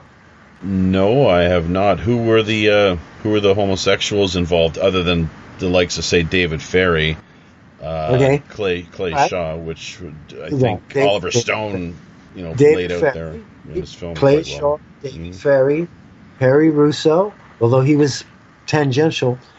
It turns out that Oswald was used as a boy toy. He Mm. infiltrated, you know, having gone to Russia and learned Russian ways, he was able to do that. The whole clique, it was a nest. Um, A male type, like a honey trap, the way that they use the women, those sort of Well, yes, situations. they got a lot of politicians that way. Sure. And a lot of Southern politicians were swish hitters, including Lyndon Johnson. Well, you're, you're saying he was he was bisexual. Yes, he was. Yes, he was. I also knew Madeleine Brown, his mistress. I had long, long conversations in 1995, 96. She and I spoke for hours. She sent me an unexpurgated uh, manuscript of her book, Texas in the Morning. I still have it. She had an illegitimate child with Lyndon Johnson That's right. And they used- yep. and they used to have uh, sexual liaisons that were arranged at the Adolphus Hotel, Mm. and he would arrange to have adjoining suites, right, with the double doors between them, so that if they both wanted, they could both open and go across. Sure. So she would go there with Stephen, Lyndon Johnson's illegitimate son, for meetings. But one day she took her uh, nanny, and uh, the nanny was uh, preening the boy, and Johnson didn't know that she was there. Her name was Dale, and she had been the nanny to Madeleine Brown when she was a child. And so she'd been her servant all her life, and now she was being the nanny to her illegitimate son with Lyndon Johnson. So Dale is there, preening the little boy, combing his hair, down, you know, kneeling, and suddenly the door opened, and Lyndon Johnson was standing there, and he looked at her, and he looked at him, and she looked at Lyndon Johnson, and she saw his face go from her to the boy, and then back to her, and she got scared. Well, she And ended up she ended up uh, dead, did she not? For whatever She reason. ended up disappearing. She was disappeared. She didn't die. Okay. She went for. Listen to this. Johnson gets into bed with Madeleine Brown, and he says to her, "You're going to have to get rid of Dale." And she says, "But Lyndon, I can't do that. She's she's part of my life. She's been my nanny since I was a little girl." And he said, "You got to get rid of Dale." And he said, "She said I can't do that." And he turned around. He turned his back on her. He said, "Get rid of Dale." And uh, she was in a quandary.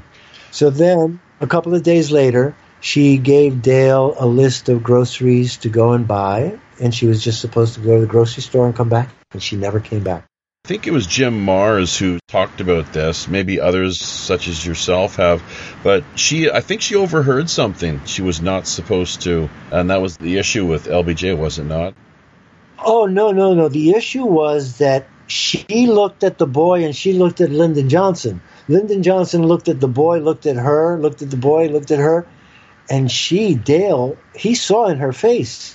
Dale didn't know that the boy was Lyndon Johnson's son. But when she saw the boy in front of her face, and she saw the father in front of her face, and she saw the eyes and the, the physiognomy, it was obvious to Johnson that she put two and two together and came up with four. And that's why he had to get rid of her. Lyndon Johnson had his own sister killed. Yeah, I heard about that. Malcolm Wallace was his hitman.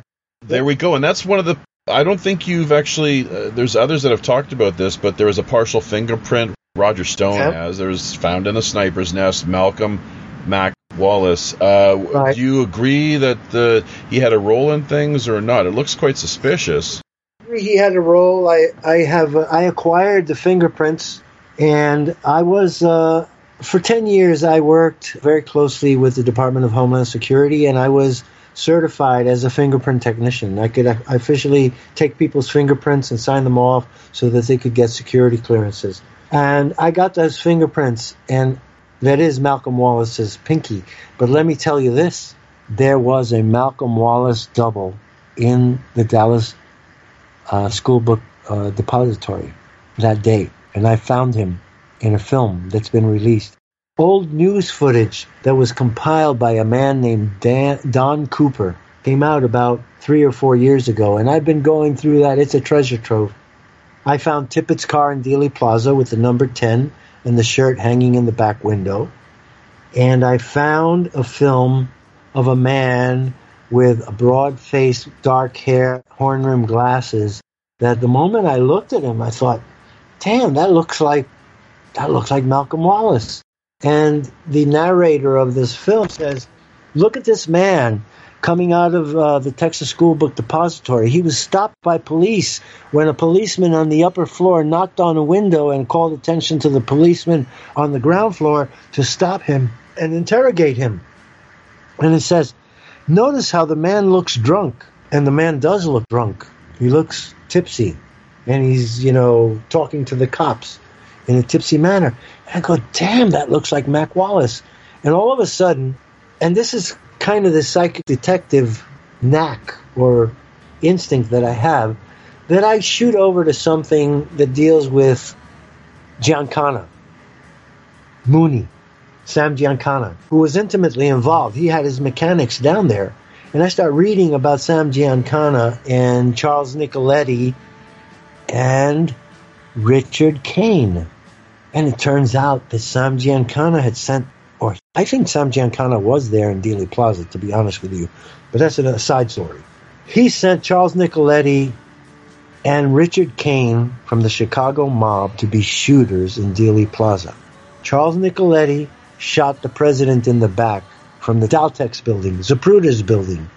But the guy who shot from the Texas School Book Depository missed the shot, hit the street, wounded a guy way, way down the street. And the shot was so far off that they couldn't believe that anybody could be such a bad shot. He missed the whole car and he shot the bullet way down the street that hit the concrete and wounded James Tague. The scope okay? was way out of alignment. The rifle that they found up in the sniper's nest, and there were three of them. They started with the Mauser, and then there's like a, a, a British Cute. one, and then it ends up with was it the Italian, the Carcano, I think is the name. Yeah, it's a Mannlicher. I mean, come on, like what's going on there? Really, uh, things are true. Straight. But I believe, I believe that Richard Cain sh- took the shot, but he was drunk. Oh my God! Imagine you're going to kill the president of the United States. See, right? Giancana, and Giancana was a horrible sadist. He did horrible things, not only to his own men, to the police. He beat up policemen so badly that the police were afraid to go after him afterwards. I mean, I've, I've read, I'm reading his brother's book about him. But here's the key about Richard Cain. Sam Giancana was really pissed off at Richard Cain because he says Richard Cain missed the shot. Richard Cain was supposed to put the kill shot in President Kennedy. He was supposed to be the first shot. And if he had hit, nothing else would have been necessary. The grassy knoll scene would not have happened. But he missed the shot. And I think that he was either too scared or he had a conscience and he got drunk because he was so upset about having to do this thing that he missed the shot. So Giancana was really, really mad at him, hated him because of the complica- complications. Imagine if only one shot had killed President Kennedy and that was it, and then Oswald was framed for it. It would have been so easy, so clean. Well, it didn't turn out that way. So when he got back to Chicago, Sam Giancana did something horrible to him. Really horrible. So much so that it changed Richard Cain. He got to hate Sam Giancana. He got to hate himself. He lost face. He lost his manhood. Giancana used to like to take hot pokers and stick it up people's butts. That's how he silenced a lot of people. And that's in the book, okay? That's from his brother. So he abused Richard Cain. And about two years later, Richard Cain got drunk in a bar in Chicago and he started shooting his mouth off about the Kennedy assassination. The next day, Richard Cain was in the same bar and a group of men walked in, guns drawn, told all the patrons to get along, get by the wall. They walked up to Richard Cain, put a gun in his mouth, and they blew his brains out. And that's how he ended. Sam Giancana, for all those people who hunger and thirst for justice, right? As Jesus said, Blessed are those who hunger and thirst for justice, for they shall be satisfied. A lot of dissatisfaction is in the belief that all these people got away with it. Well, they didn't get away with it. Sam Giancana was part of the plot. He was subpoenaed by the House Select Committee on Assassinations. Charles Nicoletti was part of it. An assassin went to his Chicago townhouse. He was let in, so it was someone that Sam Giancana knew and trusted. The assassin killed Charles Nicoletti, and the assassin killed Sam Giancana. Sam Giancana was cooking some pasta and sausages, and the assassin went up to him and put a bullet in the back of his head, killed him. He fell on his back, but then the assassin put six bullets around his mouth. That is the mafia sign for a stool pigeon or somebody who's going to talk. So apparently, Sam Giancana had made a deal with the House Select Committee on Assassinations to testify in return for immunity. So Charles Nicoletti was killed.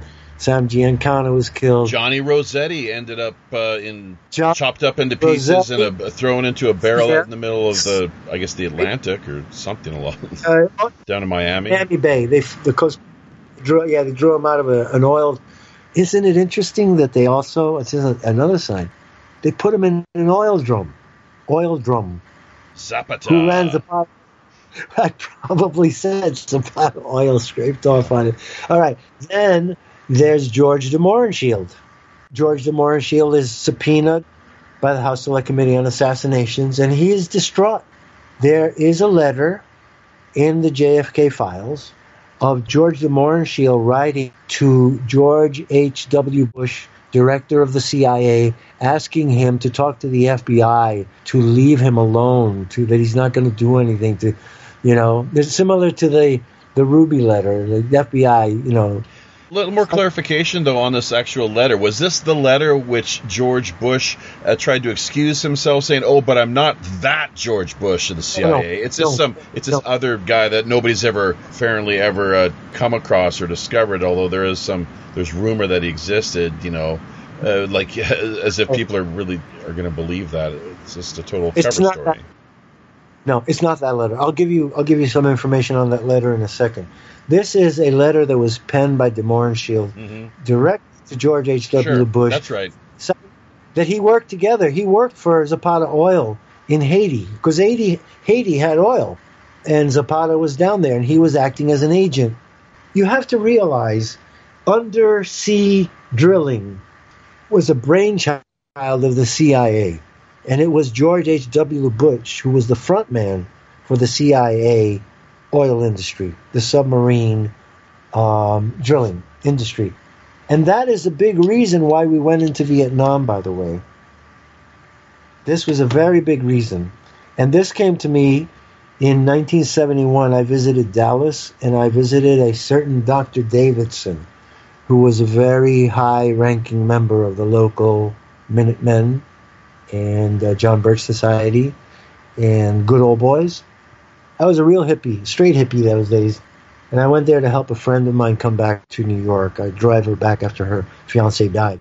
And I met this Dr. Davidson, and he looked at me like a rare animal, like a hippie. He wanted to understand what was in my brain and what made me tick. He, you know, he asked me about my background, my education, all that stuff. But then he said to me, "Son, do you know why we are in Vietnam?" And I said to him, "Yes, sir. We're there to preserve democracy and stop communism." And he said to me, "Son, you are very naive." And I was, you know, yeah, I'm a college student, you know, I think I know something. And I'm taken aback. And he said, Son, you are very naive. And I said, Oh? He said, Son, the reason we are in Vietnam is that there are vast, vast oil fields off the coast of Vietnam, under the sea. And we cannot let the Red Chinese get their hands on that oil. And I've never forgotten that. That was uh, one of the turning points in my education into geopolitics and what made what made Vietnam tick. The other thing that made Vietnam tick was the heroin trade, which the CIA had cornered and was working with the French mafia. Golden Triangle, yeah, and uh, Air America, which now we got, I guess, 2.0 And that's fully in operation out of Afghanistan and elsewhere. Yeah. Well, the the information on this is in Alfred McCoy's Heroin and the Politics of Southeast Asia.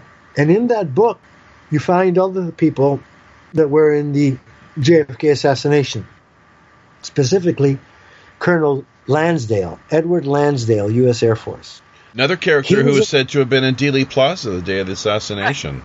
That's why I brought him up. He's in the picture of the tramps. The tramps are being marched one way past the Texas School Book Depository, and he's going the other way, glasses on, ring on his finger, business suit. And Fletcher Prouty recognized him, said, That's him. That's Edward Lansdale. And there's another picture of Lansdale with George H.W. Bush in Dealey Plaza.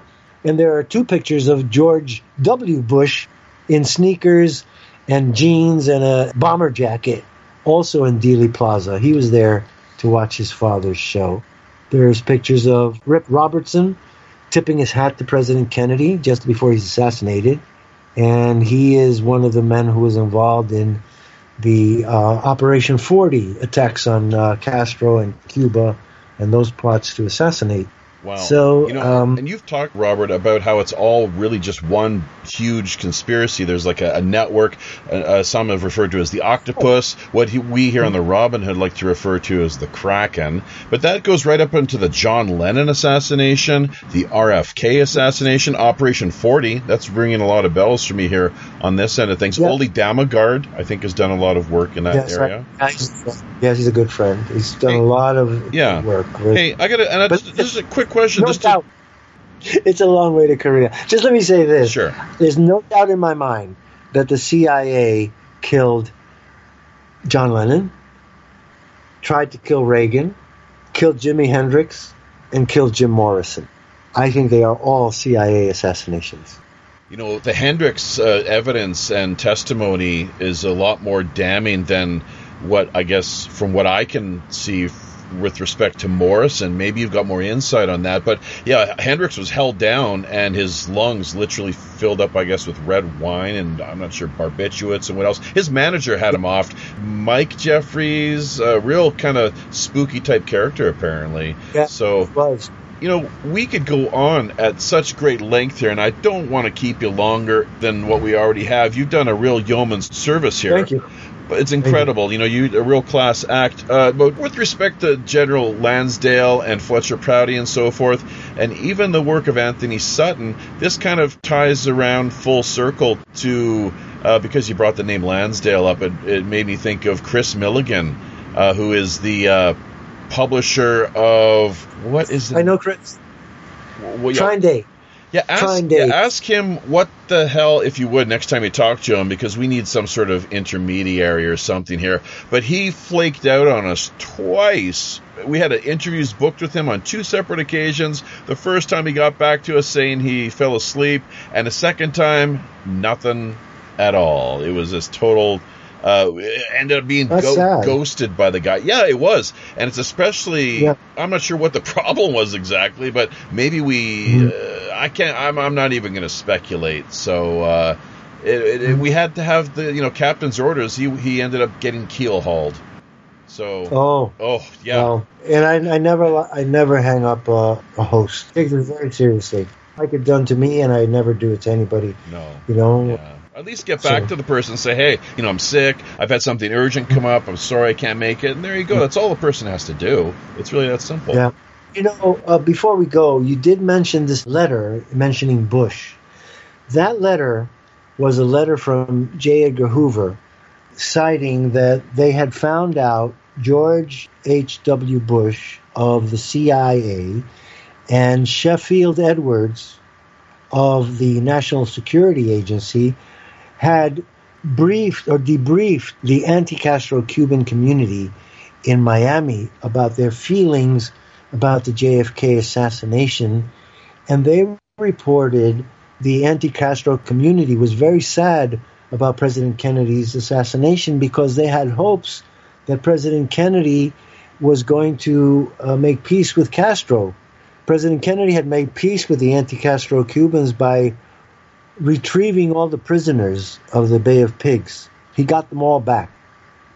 He gave uh, medicine and food to Castro in return for freeing almost 1,500 prisoners they had captured at the Bay of Pigs. And he, on November 18th, four days before he was assassinated, he helicoptered into the Orange Bowl to address the uh, Miami Cuban community. And they appreciated him. They gave him an ovation. They were grateful that he had gotten back the prisoners, their relatives. And he expressed the hope of improving relations with Cuba. And so this is a very interesting thing that George H.W. Bush and Sheffield Edwards, very important name.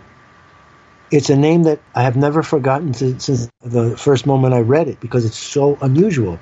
Sheffield Edwards. It's a very important reason I mention this. He was NSA and Bush was CIA, and Hoover knew that Bush had been in Miami on November 23rd. This is the next day after the assassination.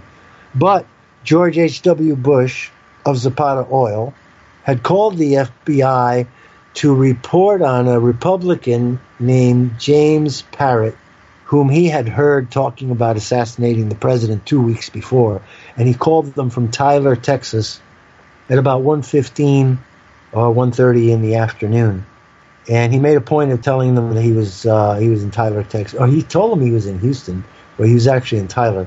But regardless of that, he tried to frame a man named James Parrott and to implicate him in the assassination.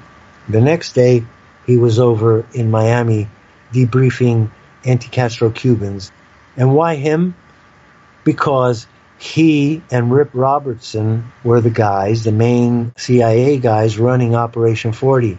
Operation 40 were patrol boat attacks on Cuba that were being launched from Zapata oil drilling platforms. Now, the reason I mentioned Sheffield Edwards is this.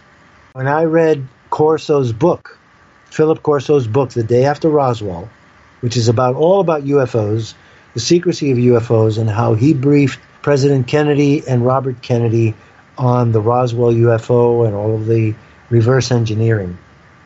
He says General Richard Cabell was the second in command in the CIA, and that Sheffield Edwards was the number three man in UFOs at the CIA. And Richard Cabell was fired by President Kennedy after the Bay of Pigs, along with Allen Dulles and Richard Bissell.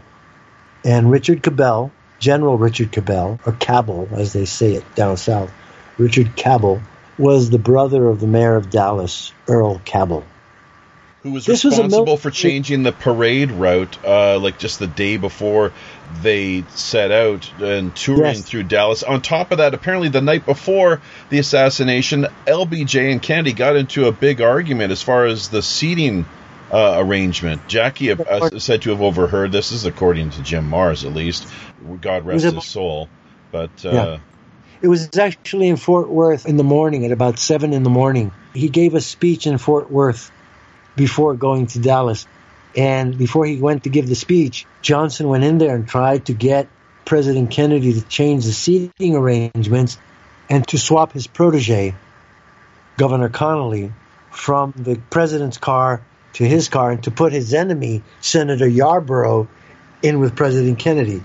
Because the deal was this President Kennedy had told Johnson, You're not going to be on the ticket next year because of his corruption. Johnson was going to be impeached. Yeah, he was November going down. Yeah, apparently he was facing some pretty serious charges.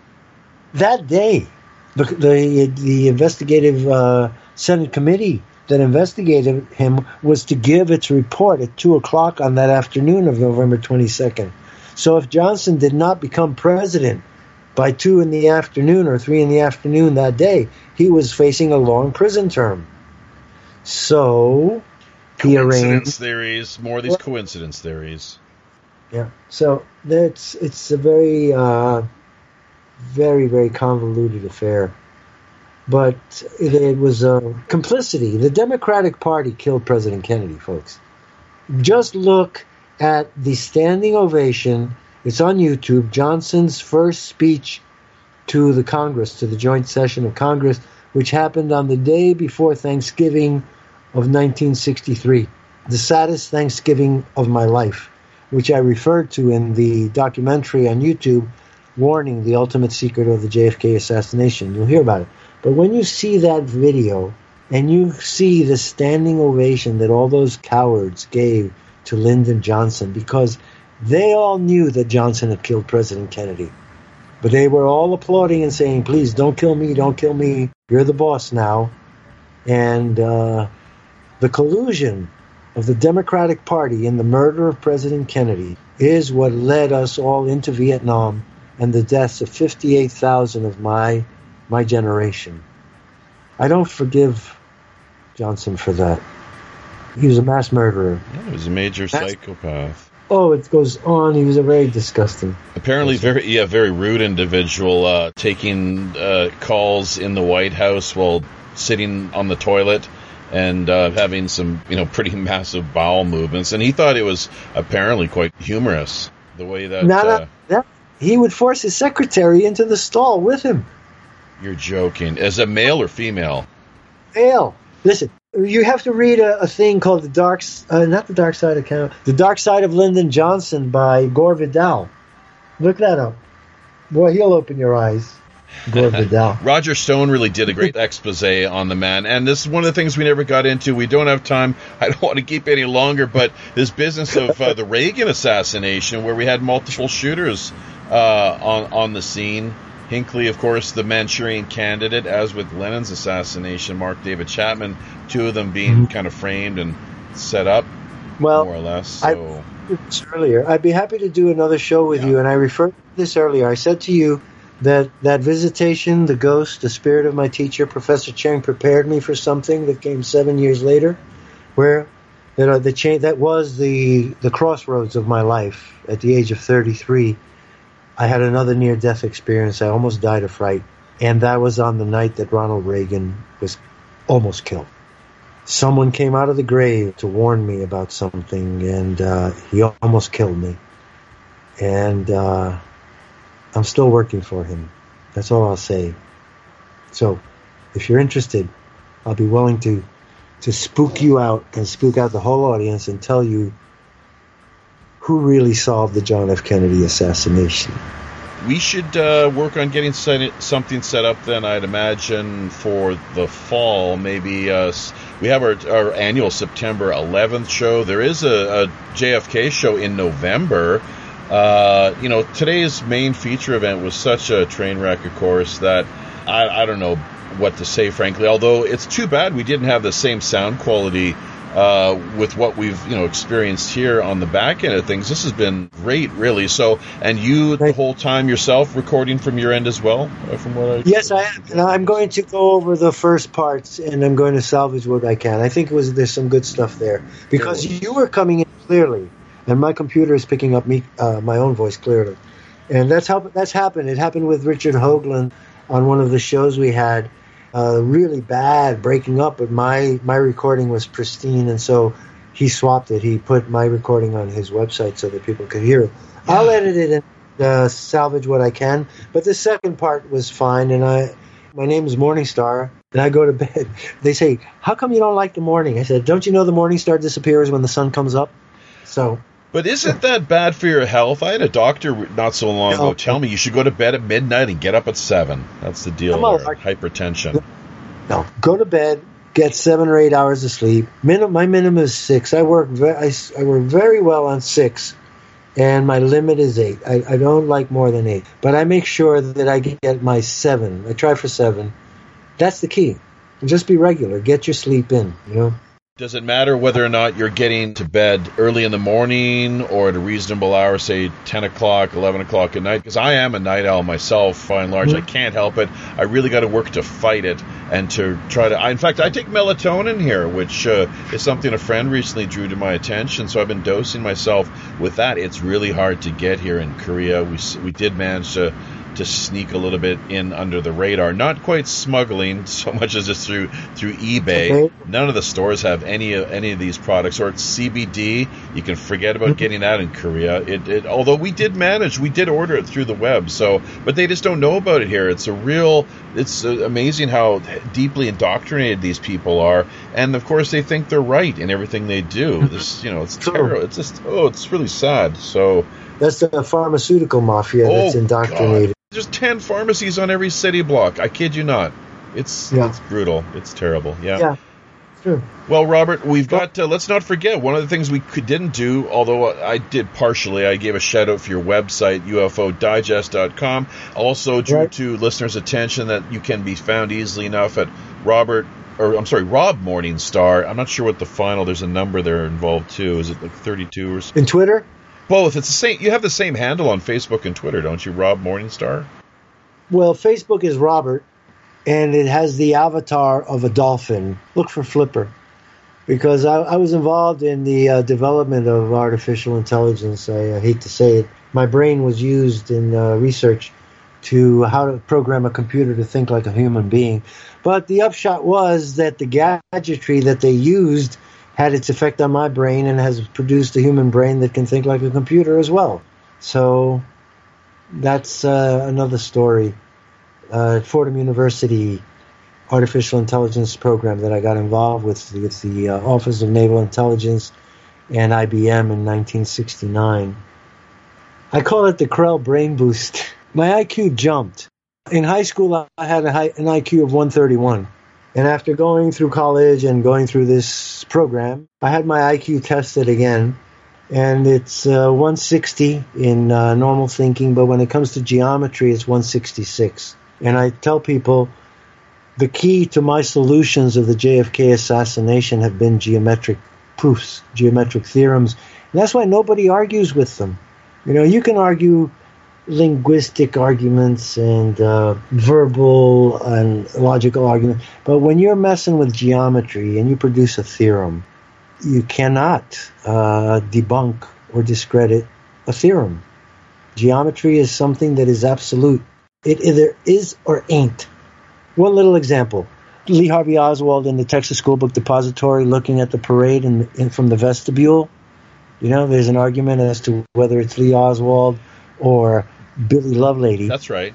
Well, the shirt the man is wearing in that picture creates a unique, sharp V line because the top button is missing. You see? And now, when you compare the man in the vestibule in the Altgens photo who's looking at the president being shot, and everybody knows it's Oswald, you see that shirt, you see the texture of it, you see the sharp V, almost like a dagger. You know, it's long, not a short V or triangle at the, at the neck. Well, when Oswald is arrested, there's a picture of him. It's a famous picture of him in handcuffs with his fists. And he's saying, Look, they've got me handcuffed and they beat me up. And they're trying to make it look like a black power symbol or something like that, you know? But if you look, he's wearing that shirt. The top button is missing and the angle is the same. And that proves that the man in the vestibule is Lee Oswald and not Billy Lovelady. That's geometry. The same applies to my work on the brain, the trajectories the, of the uh, paths through the brains. When I read the Warren Commission report, Autopsy on the Brain, and then I read the War, uh, the uh, Earl Rose, the Dallas coroner's autopsy of J.D. Tippit, as I said to you, I was pre med and I love medicine, I love biology. I kept up my work. I'm reading it. I'm like, God, this is a paraphrase. The Tippit autopsy description of the brain is a paraphrase, or I should say, the Warren Commission is a paraphrase of Tippit's brain. It describes the damaging of the same organs, the severing of the cerebral peduncles. It describes the same path, the trajectory. Whereas the Warren Commission says the bullet came in at the top of the back of the head and exited through the temple, Earl Rose says that Tippit was shot in the zygomatic process at the parietal lobe, the right temple, and the bullet coursed through his brain, hit the back of his skull, but did not exit. Tippit had a thick skull. It's just so tight, Jaffe. It is just so tight. My work is so tight that one proof leads to the other. I just described to you the description of Tippit's bullet wound into the head, single track through the brain, hit the back of the head, it beveled the skull. It means it cracked it. If you've ever seen a BB shot at a, at a windshield, you know how the BB makes the hole and knocks out the piece of glass? It's like a little conical piece of glass. Well, he did that bullet did that to the bone in Tippit's head, but it did not exit. It means it didn't break the skin. So then I'm looking at the purported back of the head photo of President Kennedy, and I get a high resolution picture of it, and I enhance it in the computer, and I go into the wound, and the hair is growing out of the wound. The hair is intact in the bullet hole. It's not JFK's skull, it's Tippit's skull. Well, The bullet- Robert Kennedy also is said to have somehow done whatever he could to get his hands on his brother's brain, or what, what was supposedly said to have been his brother's brain. What's the story behind that, just in a nutshell? The story is this Lyndon Johnson got the brain, and he kept it in the White House through December. Can you believe that? He actually took possession of the brain and he kept it as a trophy in his in the White House until December when it was turned over to the National Archives. Oh, actually, the Warren Commission and then the National Archives. So then it was stashed in the National Archives, and through some connection, Robert Kennedy was able to get that brain, and then the, it is believed that he disposed of it, that he had it buried, or somehow the way he disposed. But it wasn't President Kennedy's brain. There was not enough of President Kennedy's brain to, to do an autopsy uh, of the as described in the Warren Commission report. As I said, there was no midbrain left, so there couldn't have been any right cerebral peduncles. The brain was liquefied. Half of it went up into the air and evaporated. The other uh, half of the right side, and the other part just dropped out of the back of his head into a bucket. I knew uh, one of the surgeons, Dr. Charles Crenshaw. I met him personally in 1994 in Chicago, and then I saw him 93 in Chicago, and I saw him 94, 96, and 98 in Dallas. And he told me he looked into the skull. He could look right through the back and the hole. He also put his uh, finger in the throat wound, and he said it was as small as his pinky. And finally, and most importantly, he closed President Kennedy's eyes. He took his fingers in the uh, Dallas, uh, in the Parkland uh, trauma room one, and he closed President Kennedy's eyes. And the photographs that have been released, called the death stare photos, show a person with his eyes open. It's not President Kennedy. Tippit's pictures have been doctored to appear like President Kennedy because Tippit bore such a close resemblance to President Kennedy that, I quote, Professor George Michael Evica, who said to an audience of 200 JFK researchers, where I had asked the question, why have we not seen a picture of Tippit? Could it be that they had used Tippit's brain for the autopsy? Laughter broke out among some of the cynics, and Professor George Michael Evica said, Hey, don't laugh so fast. I've been down to Dallas. I've studied Tippit, and I found out that Tippit bore such a close resemblance to President Kennedy that his friends on the Dallas Police Department used to rib him and call him Jack and JFK. And that silenced that audience. That was not a nice thing to be called in Dallas in 1963. You know what I mean? As far as ribbing is concerned, that was a big dig. And- So that would have put a lot of uh, animals in Tippit. I feel sorry for Tippit. Tippit was a hero, man. Despite the fact that he killed President Kennedy, Tippit was a war hero. Uh, it broke my heart to realize, you know, I saw this movie called, um, I think it's called Battleground or Assault, and it's about the Battle of the Bulge. And I'm starting, I'm listening to the Battle of the Bulge, and I realize they're talking about Tippit's uh, division. Tippit was with the Third Army, and he was one of the soldiers that fought in the Battle of the Bulge. And he was shell shocked. He was never the same. His psychological profile, uh, given by the Dallas Police Department, said that he, he was very disturbing, that he was not connected to reality, that he was disassociated, that he didn't react normally to sounds and things that would ordinarily attract people's attentions, and that he exhibited edging of the cards when he was given these Rorschach tests. That he did something, folded the cards, and they said that that's this was not a very good sign. And yet they still accepted him. I guess Dallas, out of compassion for him being a veteran, and uh, he tried three times to pass the test to become a sergeant, but he could not pass the test. He got waylaid by Jack Ruby and um, became a corrupt police officer. That's all I can tell you. Jean Hill, woman in the red uh, raincoat in the Zapruder film, told me there was nothing he wouldn't do. He beat his women. He was surly. He was nasty. He was mean. Listen, on the morning of the assassination, he said goodbye to his child, and he told his wife that he wanted a divorce because he wanted to marry his girlfriend named Ruby. With the ruby, ruby slippers, take the land of Oz.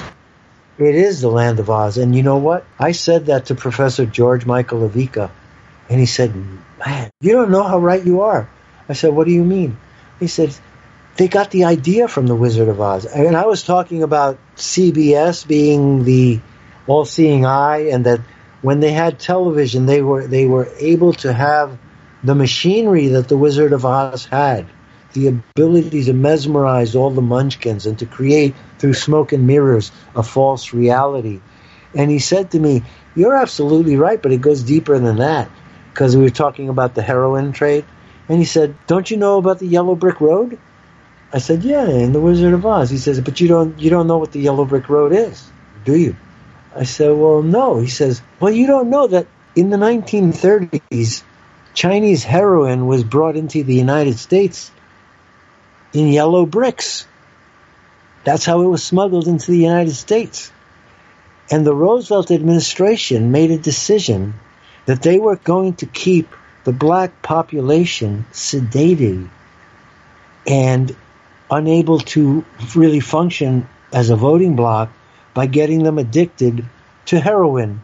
And so the Roosevelt administration decided to follow the yellow brick road and import heroin that would be imported. The profits would be split between the government and the mafia, and the black people would become enthralled and enslaved to it.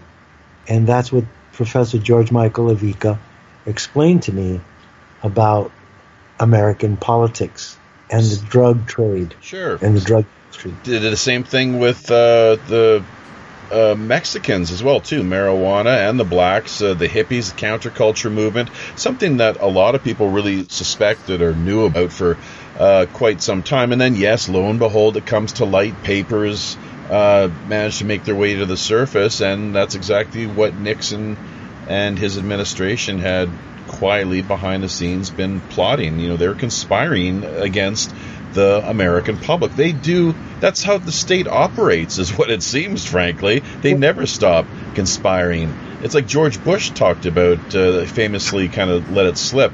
You know, we never stop thinking about ways to screw you over basically and fuck you up. Yeah. You know. well, you know, it's because the Central Intelligence Agency is not a U.S. agency. It, it's not American.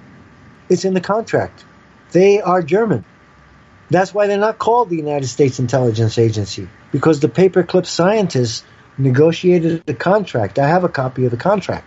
And I can tell you that two of the stipulations were that they had to operate on a black budget. That meant that the budget of this organization that Gehlen formed, the sure. CIA, Reinhard Gehlen, was that's not, right, yeah. was not to appear in the congressional uh, budget records.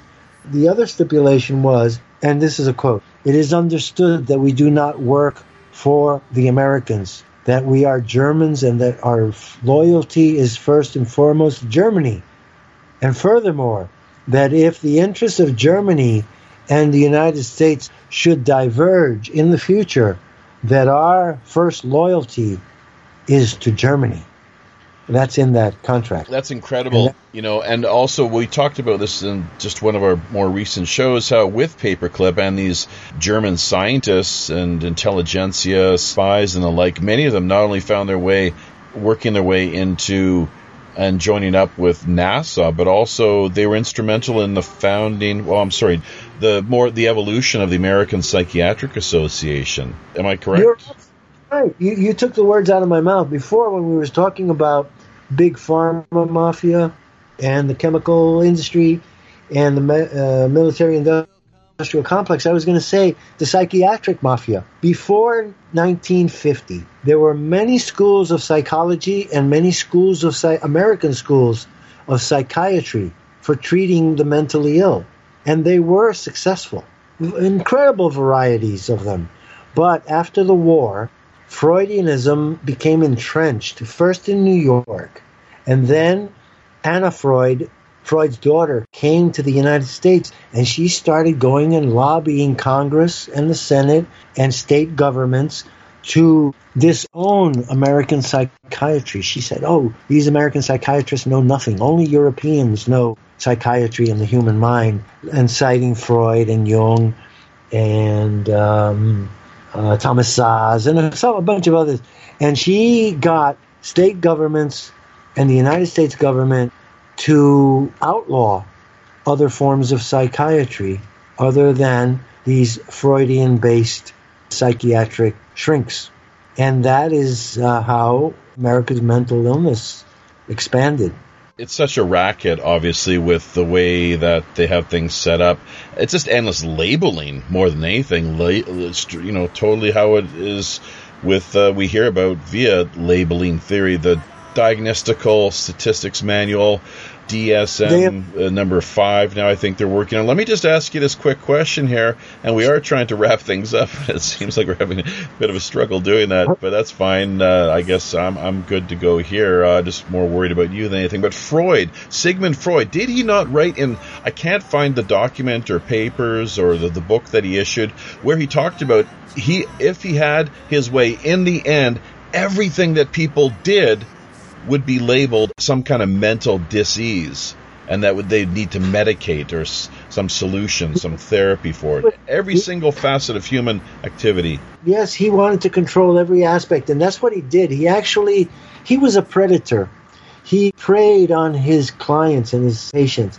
He manipulated men and women to give him vast sums of money, and he would manipulate them to marry each other, and uh, just took control of their lives he is also responsible for the cocaine epidemic in the United States. It was he who introduced cocaine as as a uh, as a useful uh, drug or um, as a useful drug in psychotherapy. He would coke up himself, and he would coke up works for clients. me. Why not everything and else?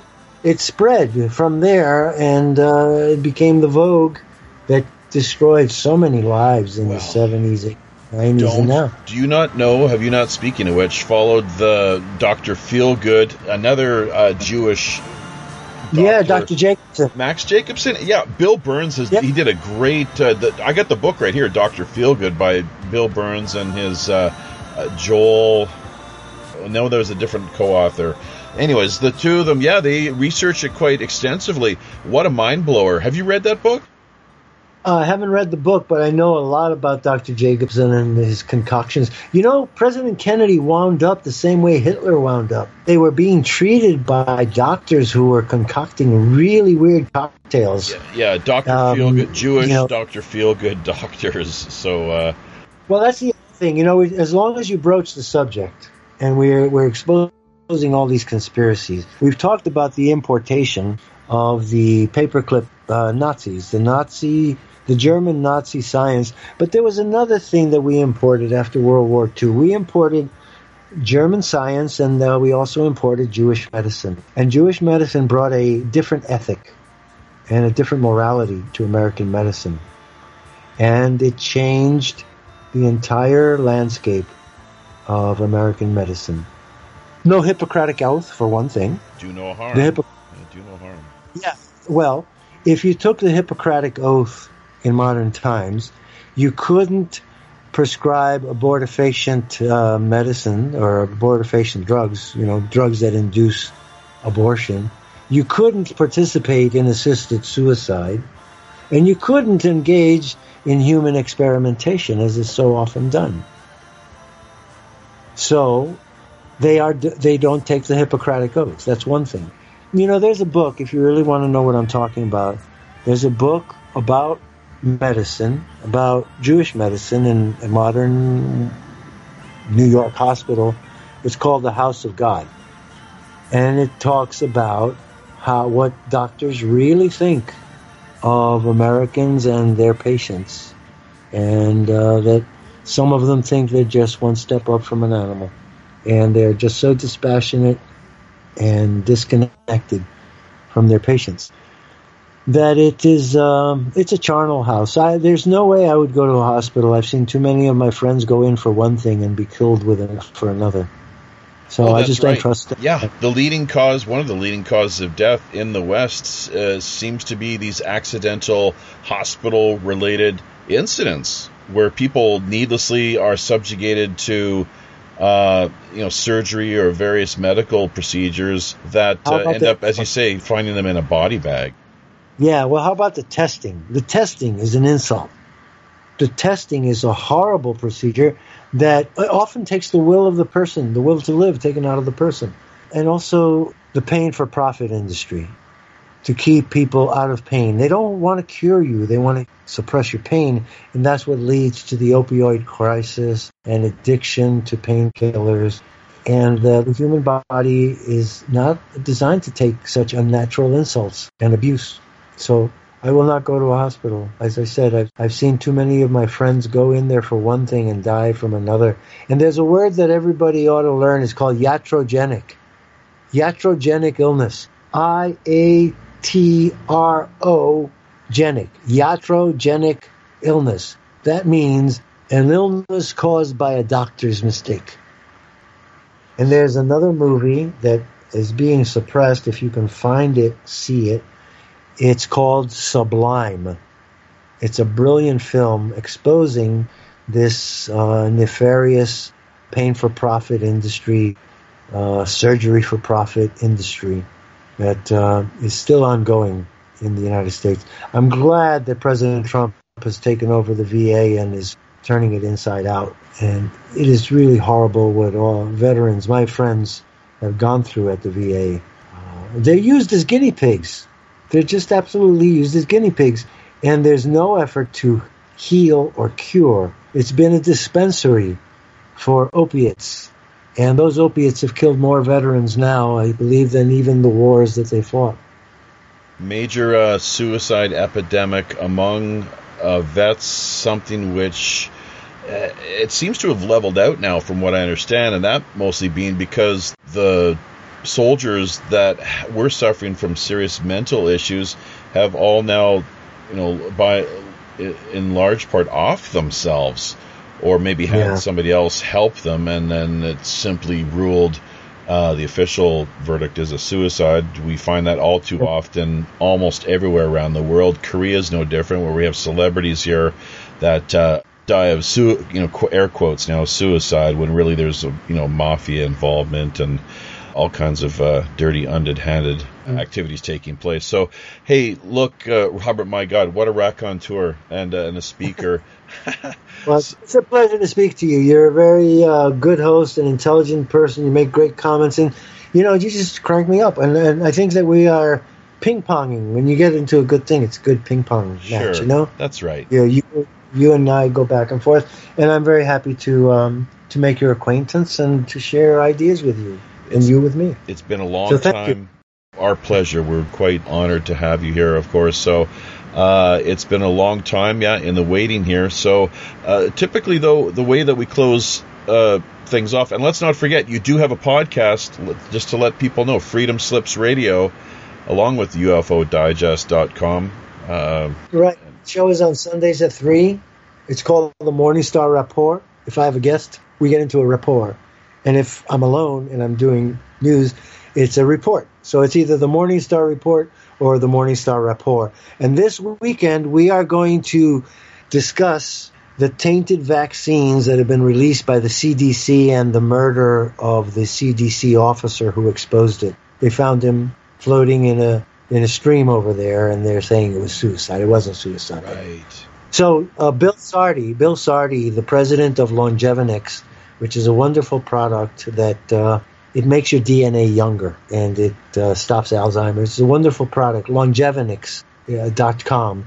Bill Sardi is the president. He will be on my show, and we will be discussing the tainted flu vaccines that have been released now, recently, but also the swine flu vaccine that compromised so many people's immune systems. I found out from a CIA doctor that the swine flu vaccine that killed so many people in the late 70s, of the ones that survived, it compromised their immune system, and apparently that uh, compromised immune system was uh, congenital. And the children of the people who had the swine flu vaccine also suffer from compromised immune systems. It's a big story. They, so third uh, day of three. They inherited their parents' disease, then, is what you're saying, because of this uh, toxic uh, the the vaccination, yeah. uh, the poisoning. How, that's just mm-hmm. amazing. So it's incredible to think, of course, the uh, the biological chemical weapons that do exist so much on a covert level, you know, that we never hear about in the mainstream, very rarely even in alternative media. But uh, the way that we uh, typically close things off is we allow our guests to choose a song from the jukebox. Let's not forget as well, we're going to work post production on this, the back end of what we've recorded here via the Rogues Gallery, what is normally premium content, and we're going to have that available to the public simply because it's on the whole, I'm sure, a lot uh, better sound quality overall, and listeners will be a lot more pleased to hear what it is that we've managed to um, to discuss. Yeah, to discuss and and uh, take a look at here over the course of now nearly the past uh, two hours or so. But uh, yeah, so the way we usually close things off, I'm, I'm assuming you've got the screen share in place there. I know that we've got it. Uh, we've got it up here on our end. Can you see our jukebox that we have, uh, the folder that we have open here? Let me look. Or you can just, you know, what you can do. Well, when you said that, the first song that came to my mind was "Shine On Brightly" by Procol Harum. There's a single on YouTube that you could share. Okay. I was I was thinking that would be great. That's a nice. That's a wonderful tradition. Okay, I'll tell you what. We're going to head out of that uh, folder there and do it this way. So let's see if we can. Uh, we could get it via YouTube, like you say. Just checking the yeah. folders here quickly. Not coming up. Uh, we got a little bit of America, Horse with No Name, playing at the present moment. So let's see, Procol Harum. Procol Harum. Yeah, and we'll try, shine up we got we got whiter shade of pale, but we do not have no. Brightly.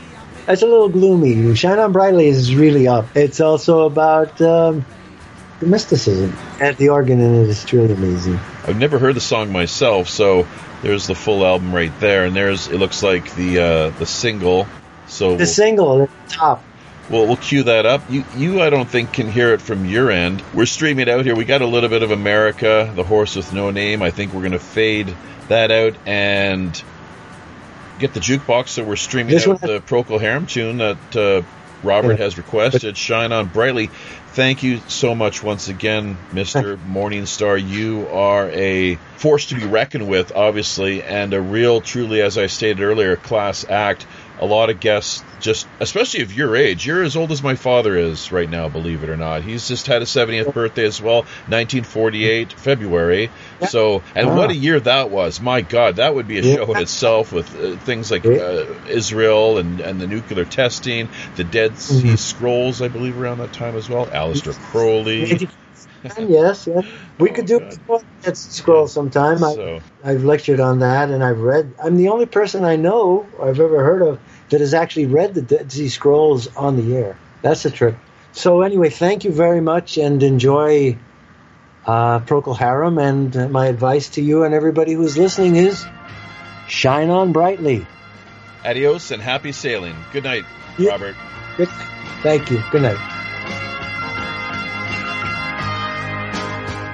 Prussian blue electric clocks. The long bell rings, it will not stop. And I can see no end in sight. And search in vain by candlelight for some long road